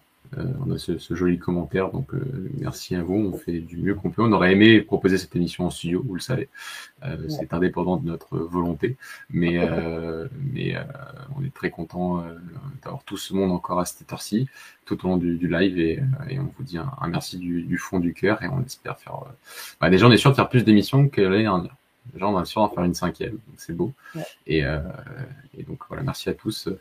Et euh, comme l'a dit Alex, l'émission est toujours disponible en replay. N'hésitez pas à commenter, à mettre des pouces bleus, ça nous fait euh, très plaisir en plus de nous aider. Kevin? D'ailleurs, il y a quelqu'un qui nous dit, pardon, juste très rapidement, quelqu'un qui nous dit que Mathieu ressemble à Palinia. En ce moment, c'est un peu. Non, mais ça fait trop. Quoi. Est-ce qu'on peut dire qu'il y, a, y a un upgrade? Parce que l'année dernière, c'était Bertrand Latour. Là, c'est dans, le style, peut-être dans le style, mais pas dans la... Pas, ça. Non, mais c'est Dani va dire, je suis dur sur l'homme. Vas-y, Kevin, excuse-moi. Euh, moi, petite mention spéciale euh, à André Silva. Euh, parce que le garçon, quand même, il faut être fort mentalement parce qu'il pensait être deuxième dans la hiérarchie et là, il se retrouve troisième. Donc euh, je pense qu'il doit pas trop apprécier cela, mais bon après il fait partie du groupe et, peut-être il jouera quelques quelques bouts de match euh, jusqu'à la fin, mais euh, mais quand même ça doit être dur mentalement. J'espère qu'il se relèvera parce que ça doit faire mal un peu dans l'orgueil d'un sportif et un compétiteur de de, de, jouer presque aucun match, quoi. alors que il pensait peut-être jouer plus de matchs. Et du coup, ouais aussi merci à tous les auditeurs de nous écouter jusqu'à cette heure tardive. Euh, parce que ça fait plaisir d'avoir du soutien euh, depuis le temps. Voilà. Après, pour prendre Silva, Silva, bah, c'est pas important du sens où du coup il va pouvoir se consacrer sur Instagram et à la communication du club. Et c'est vraiment important pour, euh, pour, tout ce qui est communication. Et, méchant. et à faire le mannequin. C'est méchant. Et oublie pas je mon pouce bleu. faire exactement, exactement la même. Ouais, on a Et, besoin euh, d'un CM Instagram, hein, donc euh, André, si t'es dispo, vas-y, hein, on t'accueille. Mais c'est méchant. Euh, pouce bleu, des mettez photos des torse. pouces bleus, on en a besoin. Il fait des belles photos. Il a, il a toutes les compétences pour ça. Ouais, Euh, ouais mais je pense qu'il est Alors. parti bah, pour, euh, pour enrichir son Instagram, simplement. Par contre, le, le commentaire de, de Marco, euh, d'avoir des jusqu'au 18, et si on va jusqu'au 18, c'est pas sûr qu'il y ait une émission le 18. Hein. On va pas se le cacher. Pas sûr, hein. On a prévu d'aller tous à Lisbonne. Voilà. On va, on va, Euh, Merde, attends, on va faut pas, on va pas se porter l'œil, mais euh, si, et si, hashtag, euh, le 18, ça va être compliqué. Hein. Ah, il se peut que ce soit Ouais. pas Que forcément en, en live live ou quoi. Ouais, ni en, en- Ni, ni en après. Il nous faudra Mais 5 bon, jours. Là, que ça soit en, d'ici déf- là, en cas de victoire ou en cas de défaite. Hein. C'est pas sûr que le 18, ouais, ouais, dans tous les cas. il y ait une émission. Mais d'ici là, il y a encore beaucoup de beaucoup d'épreuves à passer. Oui, ça c'est vrai.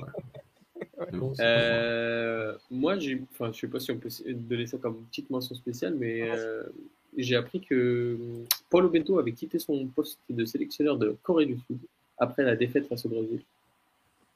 Donc voilà, vous faites ce que vous voulez de cette info avant d'aller Il y a dormir. Ronaldo qui a dit que Mm. comme quoi il partait pas en Arabie Saoudite, à ce qui paraît. Euh, oui, apparemment. C'est Alors, Carlos Queiroz. je l'ai Non, il est. Ben non, il est toujours en Iran, du coup, Il est toujours resté? Ah, je crois. Pas sûr. je Mais ouais, pour T'inquiète pas. CR7, euh, par- apparemment, il aurait ouais, démenti, donc euh, je sais pas, je l'ai pas vérifié, donc je ne sais pas, je ne saurais pas vous dire. Paulo Bento, en tout cas, c'est sûr. Et j'ai une autre mention spéciale, par contre. Ah, vas-y. Non, sinon, comme ça, on peut battre le record de l'émission la plus longue, hein, si vous voulez. Mais non, Oh, non, non. C'est la première victoire dans un match à élimination directe en Coupe du Monde au bout de 90 minutes depuis. Mais quoi? Oh, Attends, attends, attends. Faut dire une date là, je crois. je- crois faut dire une date. Ah, Oui, là, recommence. c'est- Recommence, recommence. C'est la première victoire de la sélection dans un match à élimination directe en Coupe du Monde au bout de 90 minutes, donc dans le temps réglementaire, depuis le match. Ah, depuis le match. Depuis quel match? C'est la question. Les huitièmes, les huitièmes, bah, les Pays-Bas. 2006. Bah non, 2006, Projet. on fait le huitième. Bah, Après, on c'est fait ça. jeune. 2006. Bah, la- les Pays-Bas, non Ah, Les Pays-Bas, c'est tu fais celle qu'on a 1-0 gagnée. dans le temps réglementaire. C'est dans Donc la la bataille de, donc la bataille de Nuremberg. Ouais, ouais. C'est- le- Dans le souvenir, c'est en prolongation. Ok. Ah, Non, non, un Maniche, 0 but de. Maniche. Une Maniche, effectivement. Voilà, voilà. Il avait déjà Ça marqué fait longtemps. hein. Ouais, 2006, ça commence à remonter, ouais, Voilà. effectivement. J'ai- J'étais j'étais en école primaire. Alex avait déjà son CDI, hein, il faut le dire. C'est deux fois, tu l'as pas fait, non, ça, ça va aller. Ouais, c'est vrai. Et- Non, mais c'était, il y en avait une hier, il y en a une aujourd'hui, parce qu'on est déjà à mi 26. Et Et anecdote, du coup, bah. Carlos Santos est le premier entraîneur portugais à atteindre les quarts de finale et à gagner en phase finale. C'est vrai. C'est Qui l'eût cru? C'est dire notre histoire avec la Coupe du Monde quand même. hein. Elle est pas très riche. Hein.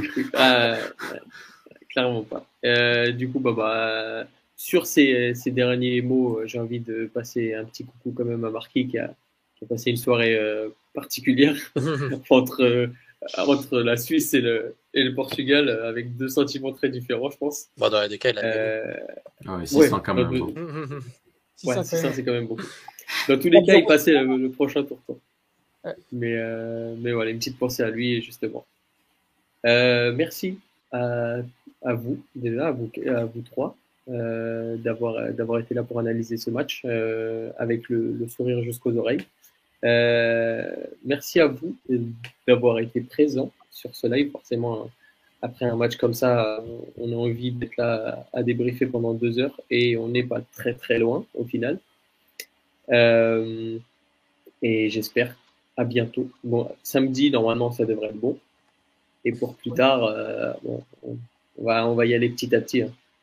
Euh, Pierre qui roule euh, n'amasse pas mousse, comme dirait Louis. Donc, euh, donc, on va y aller vraiment match par match. Euh, moi, je, vous- je- ouais, je vous souhaite une bonne soirée, une bonne nuit et à bientôt. Ciao. Ciao, ciao. Merci beaucoup. Ciao, ciao.